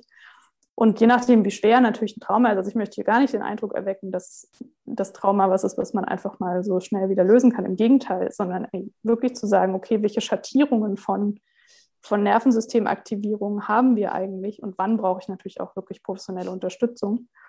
Ähm, aber in einem Kontext, wo man es eben noch benennen kann, also wo es, wo es wirklich dieses, die Möglichkeit gibt zu sagen, hey, ich habe das Thema, ich bin nicht gut genug. Und wenn ich jetzt eine große Präsentation habe, oder ich habe da jetzt, also ich kann von mir nur erzählen, ich wurde vor der Klasse in der zweiten Klasse, glaube ich, mal bloßgestellt, weil meine Grundschullehrerin hatte, äh, wir mussten als Kinder immer, äh, wenn wir, äh, als Schüler immer, wenn wir irgendwas falsch geschrieben haben, das im Heft dreimal nachschreiben, dass wir lernen, wie es richtig geschrieben wird. Und dann hatte sie auch einen Fehler in meinem Schulheft gemacht. Und dann habe ich gedacht, ja, dann schreibe ich das für sie auch, dass sie dreimal das schreiben muss. fand ich nur logisch. Und dann hat sie mich aber vor der Klasse dafür total beschämt und gesagt, dass es unmöglich sei. Und das ist für mich halt wirklich ein totaler, äh, bis heute, also es war für mich eine traumatische Erfahrung. Ich habe da ganz lange Albträume von gehabt. Und bis heute ist es was, wenn, dass ich denke, oh Gott, ich darf solche Sachen nicht ansprechen. Und seit ich das irgendwie dann gelernt habe, gemerkt habe, ah, okay, das ist meine Angst. Ich reagiere darauf unglaublich gestresst. Es gibt eine Erklärung dafür. Und ich habe tatsächlich die Möglichkeit, es anderen zu sagen. Sie lachen mich dafür nicht aus. Dann kann man Schritt für Schritt oder konnte ich Schritt für Schritt die Beziehungserfahrung machen, ah, es ist vielleicht gar nicht mehr so schlimm und mein Nervensystem hat sich entspannt. Mhm. Und das sind so ganz einfache Sachen, wo man eben gemeinsam schauen kann. Und dafür braucht es, und das ist das Stichwort halt eine Beziehungsebenenbereitschaft, auch in Teams, das miteinander machen zu wollen. Und auch eine Öffnung von allen Seiten. Also es geht dann halt nicht nur, wenn zwei von fünf Leuten was teilen und die anderen nicht. Mhm. Also bevor man, und du hattest das ja auch gesagt, also bevor man mit so einem Prozess startet, wirklich mal ähm, vielleicht auch in sich selber reinzuhorchen, äh, gibt es die Bereitschaft überhaupt? Ne? Und vielleicht auch sonst genau. immer nachzufragen, weil ich sehe da auch immer eine große Gefahr, das anzustoßen und dann äh, sind alle in einer tiefen Krise, weil jemand sich geöffnet hat und dann heißt es auf einmal, ja, äh, die kommt nicht aus der Probezeit, weil die hatte ja mal einen Burnout oder so. Das habe ich auch schon öfter tatsächlich gehört. Und ähm, das ist unglaublich, genau. Also da, da kann man wieder nur sagen, dass es irgendwie derartig tabuisiert, also auch zum Beispiel, dass ich glaube, wenn ich mich gerade nicht täusche, man kann auch in Deutschland nur Beamtin oder Beamter werden, wenn man nicht in der Psychotherapie war. Ich bin mir ja, nicht sicher, ja. ob das noch so ist. Ich hatte das mal irgendwie gehört mit Lehramtsstudierenden, die gesagt haben, sie können nicht in die Psychotherapie gehen, obwohl sie irgendwie eine Depression haben ja, das kann doch nicht wahr sein. Also wie psychische Gesundheit derartig tabuisiert und aber auch wirklich dann ähm, bestraft wird, wenn du dich um deine psychische Gesundheit kümmerst. Das ist also wirklich dem 21. Jahrhundert nicht angemessen und auch dem Forschungsstand nicht angemessen. Und dazu wollte ich jetzt gerade an der Stelle nochmal sagen, gibt es ja eben auch das Thema intergenerationale Traumata, ähm, wo ich nochmal kurz darauf eingehen wollte. Mhm. Das ist ja eines, was jetzt langsam erst wirklich so ähm, ja, ans Licht kommt. Also was da eigentlich, also Stichwort Epigenetik, dass wir traumatische Erfahrungen als Kinder mit, also allein schon durch, durch, die, durch unsere Eltern mitbekommen können, die wir selber gar nicht gemacht haben. Und da gibt es ein unglaublich beeindruckendes Projekt, das heißt ähm, Compassion Prison Project, wenn ich mich gerade nicht täusche. Das ist ein Projekt äh, von Fritzi Haberland, heißt sie, glaube ich, müsste ich jetzt gleich nochmal nachgucken.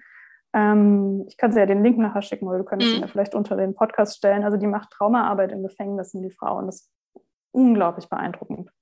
Und was sie eben zeigt, oder gibt es auch ein paar Stellen in diesem Film, also jedes Mal, wenn ich das angucke, muss ich weinen, weil das so unglaublich profund ist, wo Menschen in Gefängnissen eben, wo sie mit Menschen in Gefängnissen arbeitet, die dann eben auch erkennen, wie internationale Traumata sie selber als Kinder dann schon berührt haben und sie dann überhaupt keine Unterstützung hatten und unter anderem dadurch dann eben auch kriminell geworden sind. Und eine Geschichte von einem Mann, der gesagt hat, dass seine Mutter ihn mit einer Peitsche mal geschlagen hat und er dann irgendwann verstanden hat, dass das auch die Peitschen oder dass sie, als es seine Mutter ist, ähm, auch wahrscheinlich dann die, oder genau, also abstammen von Sklaven.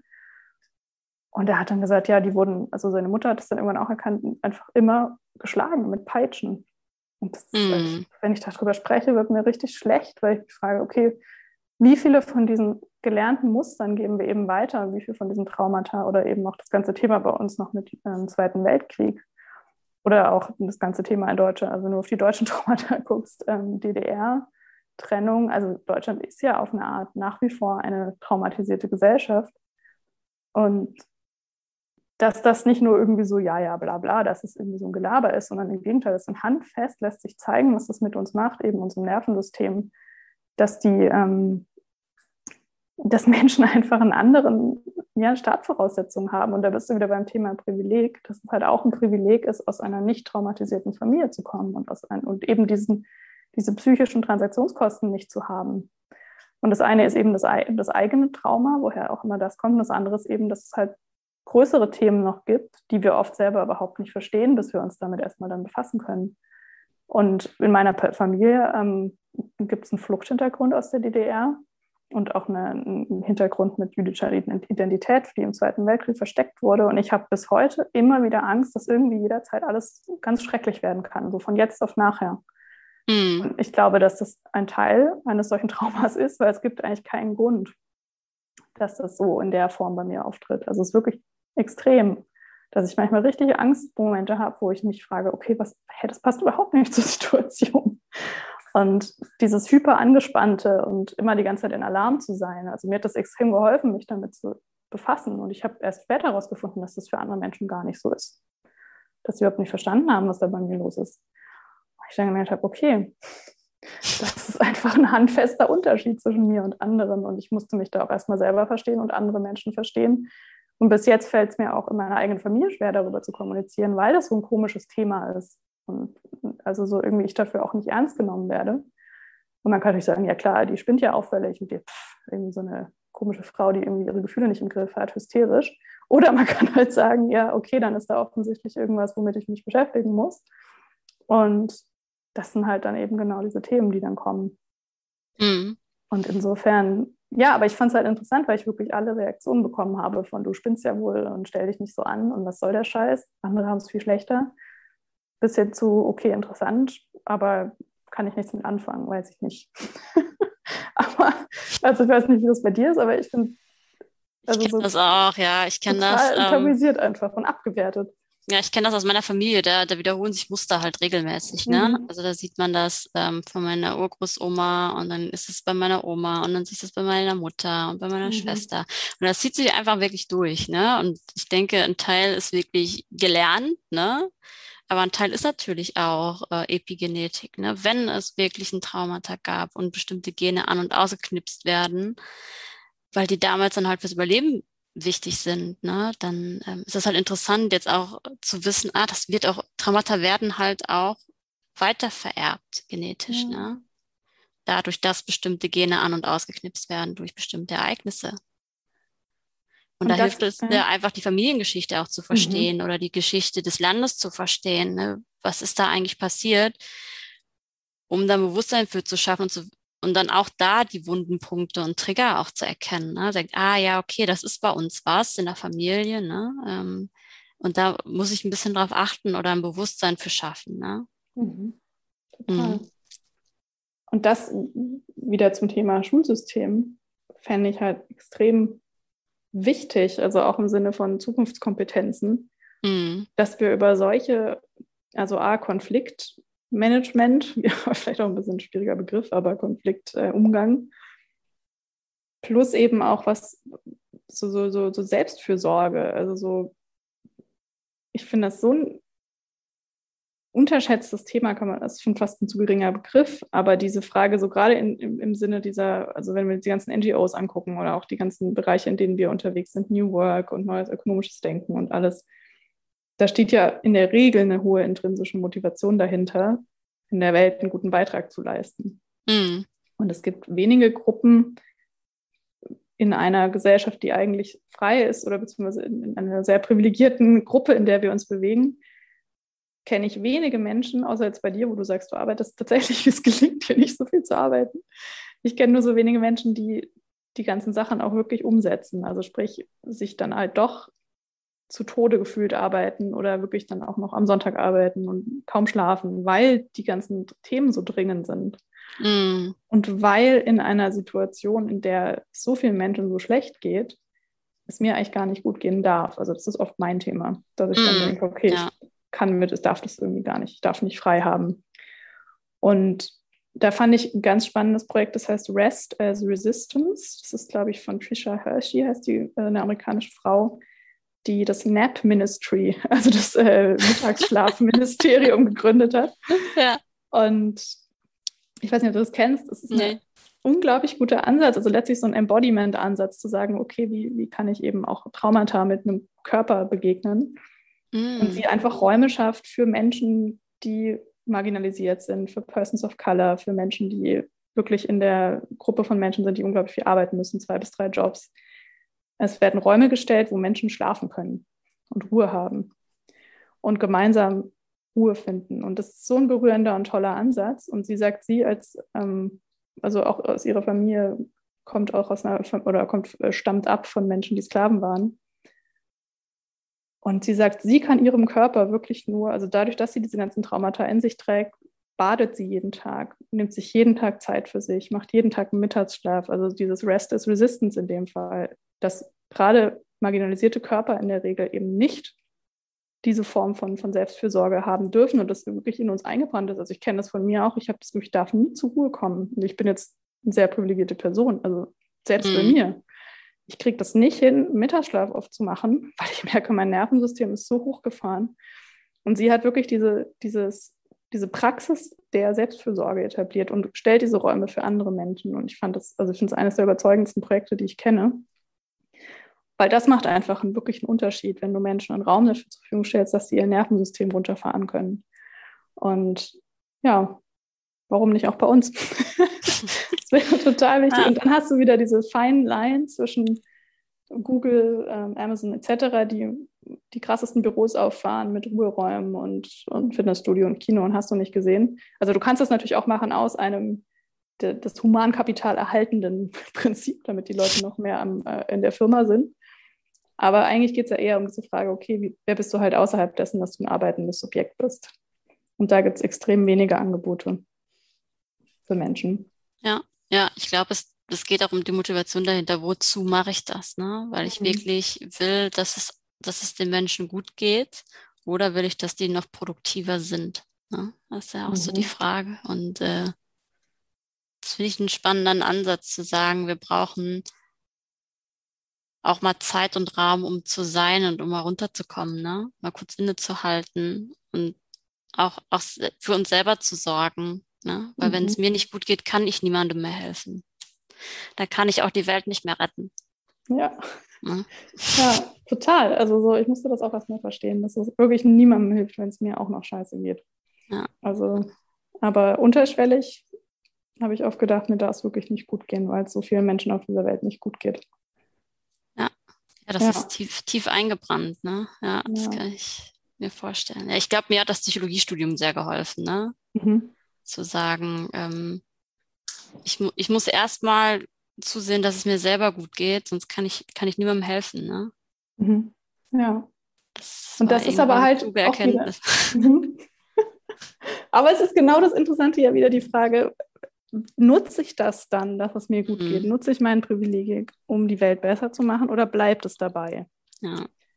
Und das ist also was, wo ich wirklich mich immer frage, okay, wie können wir da eigentlich gut damit umgehen? Das, ja, das ist echt ein schwieriges Thema, aber wie können wir dafür eine Sprechfähigkeit finden und dieses Thema, dass wirklich die Grundvoraussetzung sein muss, dass es allen Menschen auf dieser Welt gut geht. Und das klingt immer wie so ein total naiver Hippie-Spruch, mm. wo dann so kommt, so, ach ja, bla bla, Mädel, wachs mal auf und das ist irgendwie alles, du hast nicht verstanden, wie es ist. Und ich würde aber andersrum sagen, nein, die Leute, die diesen Wunsch nicht haben, müssen auf eine Art von sich selbst abgespalten sein, weil wir haben alle Spiegelneuronen in uns, bestens mm. belegt, die den Zustand von anderen Menschen spiegeln in uns. Sprich, das kennen wir wahrscheinlich alle, wenn sich jemand ein Messer in den Finger schneidet, tut es uns auch weh. Gerade wenn uns Menschen das bedeuten, aber es ist eigentlich auch schon, wenn jemand umknickt in der S-Bahn, dieses Gefühl von, wirklich von Mitgefühl.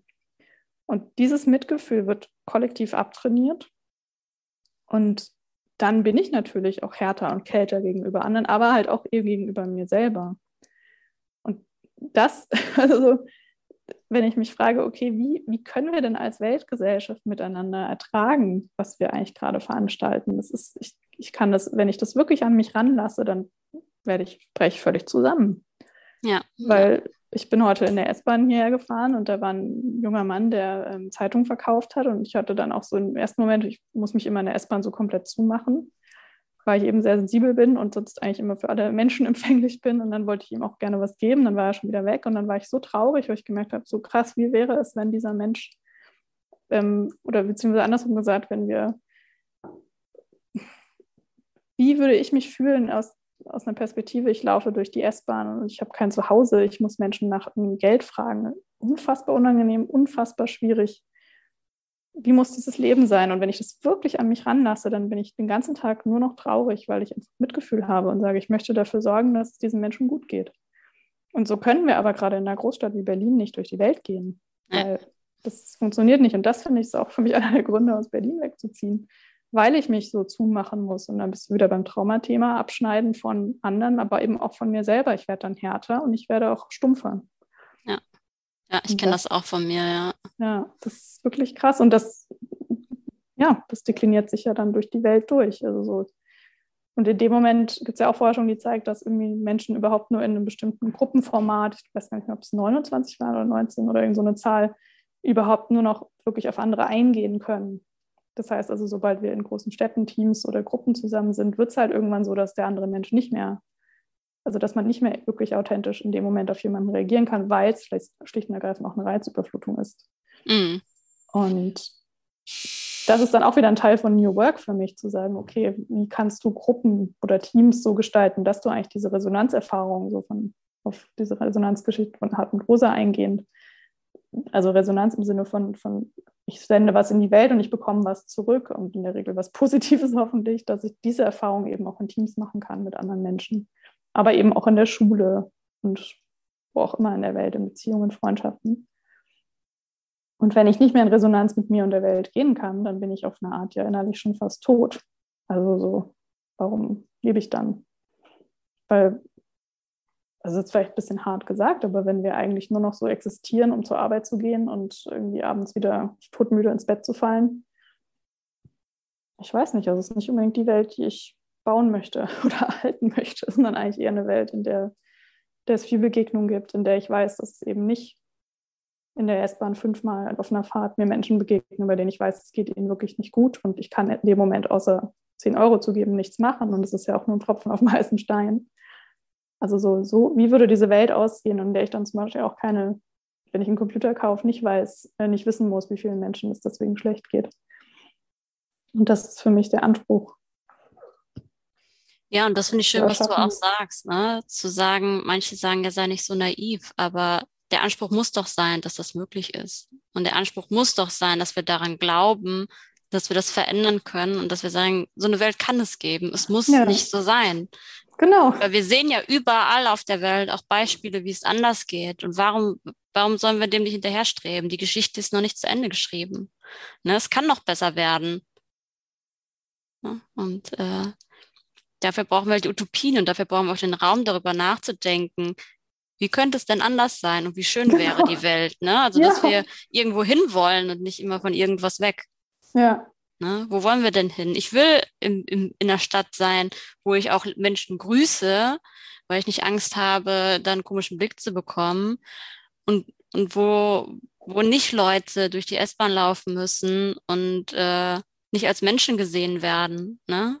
Weil alle Leute sich an sich ranlassen können, weil wenn es einem normalen Menschen passiert, dann könnte es mir ja auch passieren. Und da denke ich lieber, der andere ist schuld, ne? Ja.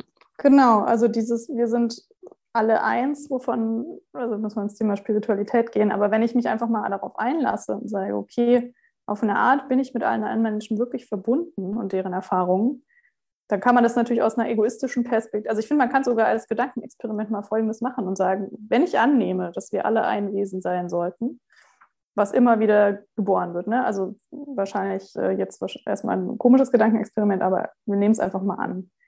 Dann ist aus einer rein egoistischen Perspektive, weil ich ja dann sage, ich erlebe das auch, was du erlebst, beziehungsweise ich bin ja du, nur halt jetzt noch nicht oder vielleicht nicht mehr, dann wäre das doch einer der größten Motivatoren, die Welt sofort zu ändern, weil wenn ich der Meinung bin, ähm, ich bin alle anderen auch, dann kann uns ja noch weniger zulassen, dass es allen Menschen so schlecht geht. Und das ist irgendwie vielleicht erstmal ein komisches Gedankenexperiment, aber ich finde es ganz interessant, das mal aus so einer egoistischen Perspektive bewusst einzunehmen. Sagen, wenn ich weiß, eines Tages bin ich du und ich behandle dich gerade schlecht und ich mache diese Erfahrung so, dass ich ich, also nicht ich Anna, sondern ich du in dem Moment bin und ich muss diesen Schmerz erleben, den ich dir gerade zufüge füge ich dir dann diesen Schmerz zu oder nicht?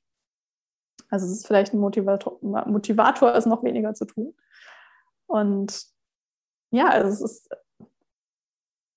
die Vorstellung, dass ein anderes fühlendes Wesen in dem Moment direkt oder indirekt durch eine Handlung von mir Schmerzen zugefügt bekommt, ich finde das wirklich sehr, sehr schwer zu ertragen. Und wenn mhm. ich in mir selber aber Schmerz zufüge, weil ich mich schlecht behandle und eben auch nicht auf mich achte, dann gibt es ja auch oft diese Haltung, warum soll es jemand besser haben als ich? Das ist dann die andere Seite. das habe ich auch schon auch. Habe ich auch gehört, ja. ja, so, ja, ich musste da ja auch durch. Und das ist übrigens noch ein extrem interessanter Punkt zum Thema gesamtgesellschaftliche Veränderung und Wiedertrauma. Hm. Ich hatte das ganz oft, dass ich mit älteren Menschen gesprochen habe und wenn es dann so ein bisschen hinter die Fassade ging und mal irgendwie die Kameras aus waren und die, die Mikrofone, dass dann eigentlich auch kam die Angst, gerade natürlich bei älteren Männern, die halt in den Machtpositionen sitzen, also sind ja oft eben nicht Frauen in Machtpositionen in der Generation. Die jetzt bald in Rente geht, die dann gesagt haben, ja, wenn ich ehrlich bin, habe ich auch wirklich Angst, was, wenn das alles, was wir erreicht haben, aus eurer Sicht so scheiße ist, weil wir damit die Welt zerstört haben, hat sich überhaupt noch weniger gelohnt, mich selber so zu quälen, dahin zu kommen. Sprich, mhm. ich habe meine Familie nicht gesehen, ich habe meine Ehe kaputt gemacht oder die ist kaputt gegangen, weil ich nie da war, meine Kinder mögen mich nicht. Und das ja. finde ich nochmal einen total spannenden Punkt. Wie können wir es schaffen, die Welt zu verändern, ohne das zu entwerten, was Menschen auch wirklich sich selber angetan haben und anderen angetan haben, um eigentlich in diesen, diese Systeme zu erhalten. Und ich kann da mit einer Verachtung drauf blicken und sagen, ihr seid schuld, ihr seid scheiße und mir egal, wie es euch geht. Oder ich kann eine Einladung aussprechen und sagen, okay, wo können wir dich mit deinen Fähigkeiten trotzdem noch einfügen und dir nicht den gesamten Selbstwert entziehen? Ja. Und da wir eben sehr viele Menschen haben, deren Selbstwert bedroht ist von diesen ganzen Kämpfen und Polarisierungen, in denen wir uns gerade befinden, finde ich das eine wichtige und interessante Perspektive, die nicht bedeutet, dass wir in Anführungszeichen den ProfiteurInnen oder in der Regel Profiteuren des Systems jetzt auch noch mit dem roten Teppich auslegen, sondern dass wir aus Sicht der Würde des Menschen, eines jeden Einzelnen, eben auch schauen, okay, was, was können wir für Einladungen aussprechen, das zu integrieren. Und dann braucht es unglaublich viel Aufarbeitung auf allen Seiten von denjenigen, die eben auch sich selber Gewalt angetan haben, um eben einem Bild zu entsprechen, was die Gesellschaft ihnen als wertvoll dargestellt hat, und von denjenigen, die eben so marginalisiert wurden und waren, dass sie überhaupt nie in solche Positionen gekommen wären. Und ich glaube, da ist unglaublich viel Wut und unglaublich viel Scham auf der anderen Seite. Und das wirklich dafür ein Ventil zu finden, das wird eine spannende Herausforderung. Weil mhm. wenn wir es nicht explizit machen, passiert es halt implizit. Und das sind, glaube ich, auch ganz viele Debatten, die wir gerade haben, sind eigentlich Wut und Scham, die aufeinandertreffen. Ja. Ja, auch zu an Rituale zu finden des Übergangs, ne? Zu sagen, mhm. ähm, das hatte alles seinen Zweck und es hatte auch alles seine Berechtigung. Und wir sagen Danke dafür und jetzt gehen wir weiter ne, und machen da mhm. Rituale raus. Und ich glaube, das kann auch sehr helfen. Mit Blick auf die Zeit, ähm, was würdest du denn jetzt einem, einem Unternehmen raten, was sagen wir, wir wollen uns jetzt auf die Reise machen und wir wollen da genauer hinschauen? Was wäre so ein Ansatzpunkt, den du empfehlen würdest? Ich würde empfehlen, kommt natürlich wieder darauf an, wer in dem Unternehmen das macht, aber ich würde eine, eine ehrliche, also bei den Personen, die den Impuls haben, wer auch immer das ist, und die Möglichkeit zu gestalten, das würde ich mal dazu sagen, sich zu fragen, wie hoch die eigene Bereitschaft ist, wirklich auch die eigenen Schwachpunkte und, und, und Fehlbarkeiten anzuschauen und mit einer liebevollen Wertschätzung und Würdigung auf die Punkte der anderen zu schauen. Und dann zu sagen, okay, wir brauchen nicht nur neue Strukturen, wir brauchen zwar neue Strukturen, aber wir brauchen auch wirklich ein neues Miteinander. Und dieses neue Miteinander bedeutet, dass es mich in einem sehr, sehr tiefen Punkt mitberührt und eben mitverändert und wenn dann ein klares Ja kommt oder wenn man vielleicht noch gar nicht so den Zugang zu den eigenen Gefühlen hat, vielleicht erstmal kein Bauchweh oder kein Gefühl von, oh, schau da, dann oder sich immer wieder zu fragen, okay, wenn ich das habe, woher kommt dann diese Angst? Mhm. Und damit mit sich mal ins Bild zu gehen und das vielleicht auch sehr offen zu teilen in der eigenen, im eigenen Team mit den Kolleginnen. Und wenn dann daraus eine Neugier kommt und auch eine, eine Lust auf diesen Prozess, dann zu sagen, okay, wir holen uns eine externe Begleitung, die darauf Lust hat und gerade diese Themen wie Trauma und Konflikt mit drauf hat. Und sich dann auch die Zeit zu geben, das zu machen. Also das ist ja auch das Spannende bei so Begleitungsprozessen. Wir haben selbst in den, den progressivsten Startups haben wir einfach wirtschaftliche Notwendigkeiten. Also da wird dann so ein Prozess mal Freitag auf vier gelegt, wo halt klar ist, okay, da sind alle schon fertig von der Woche. Also dann, das wäre auch noch ein wichtiger Punkt, diesen Prozess wirklich Raum und Zeit und Respekt zu geben. Und das heißt halt eben auch, andere Sachen, die dringend sind, dann dringend sein zu lassen und dann vier Stunden für sowas zu haben, einmal im Monat mhm. oder so. Also wenn es dafür eine Bereitschaft gibt, dann würde ich sagen, go. und gleichzeitig auch diese, diesen Respekt vor den eigenen Themen durchzuhaben und sich selber da aber auch nicht fertig zu machen. Also sich selber einzuladen, mit sich selber wirklich liebevoll umzugehen an der Stelle und zu sagen, okay, es wird interessant, es wird schwierig, aber es ist es halt wert. Mhm. Und natürlich ein gemeinsames Ziel auch zu finden. Also klar, man kann aus vielen Gründen solche Prozesse machen, aber für mich ist immer ganz wichtig, erstmal festzustellen, so, okay, warum machen wir das denn eigentlich? Also so wollen wir jetzt 40 Prozent mehr Umsatz, vielleicht nicht so ein tolles Ziel, oder wollen wir irgendwie noch in zehn Jahren als Team miteinander wirklich fruchtbar zusammenarbeiten, plus halt eben uns anpassen können an die großen Veränderungen, die kommen werden. Mhm. Genau. Aber es ist jetzt auch nicht schlimm, wenn jemand sagt, ich möchte gerne mehr Umsatz haben. Es geht nur, also wenn jetzt nur eine rein monetäre Perspektive dahinter steht, dann kommt man wahrscheinlich auch nicht so unbedingt auf das Thema Konflikte und Trauma etc. schon wahrscheinlich gar nicht. Insofern, ja, aber so die Einladung an sich selber erstmal zu stellen, zu sagen, bin ich zu mir selber so ehrlich, dass ich dann auch meine eigenen Schatten mit einbringe und über meinen Schatten springen will, dann das wäre mein Rat, sich das ehrlich zu fragen. Und wenn es ein klares inneres Nein gibt, das anzuschauen und dann aber auch im Zweifel zu sagen, man macht es vielleicht halt auch erstmal später oder guckt erstmal selber für sich, was ist da los. Mhm. Genau. Super. Dann danke ich dir auf jeden Fall für das spannende Gespräch und äh, deinen Input und ich hoffe, wir hören uns dann bald wieder. Ja, danke dir. Und es gibt natürlich noch so unglaublich viel mehr zu sagen, aber wenn sicher an andere Gelegenheit wieder miteinander sprechen können. Bestimmt. Dann, dann einen wunderschönen Mittag noch.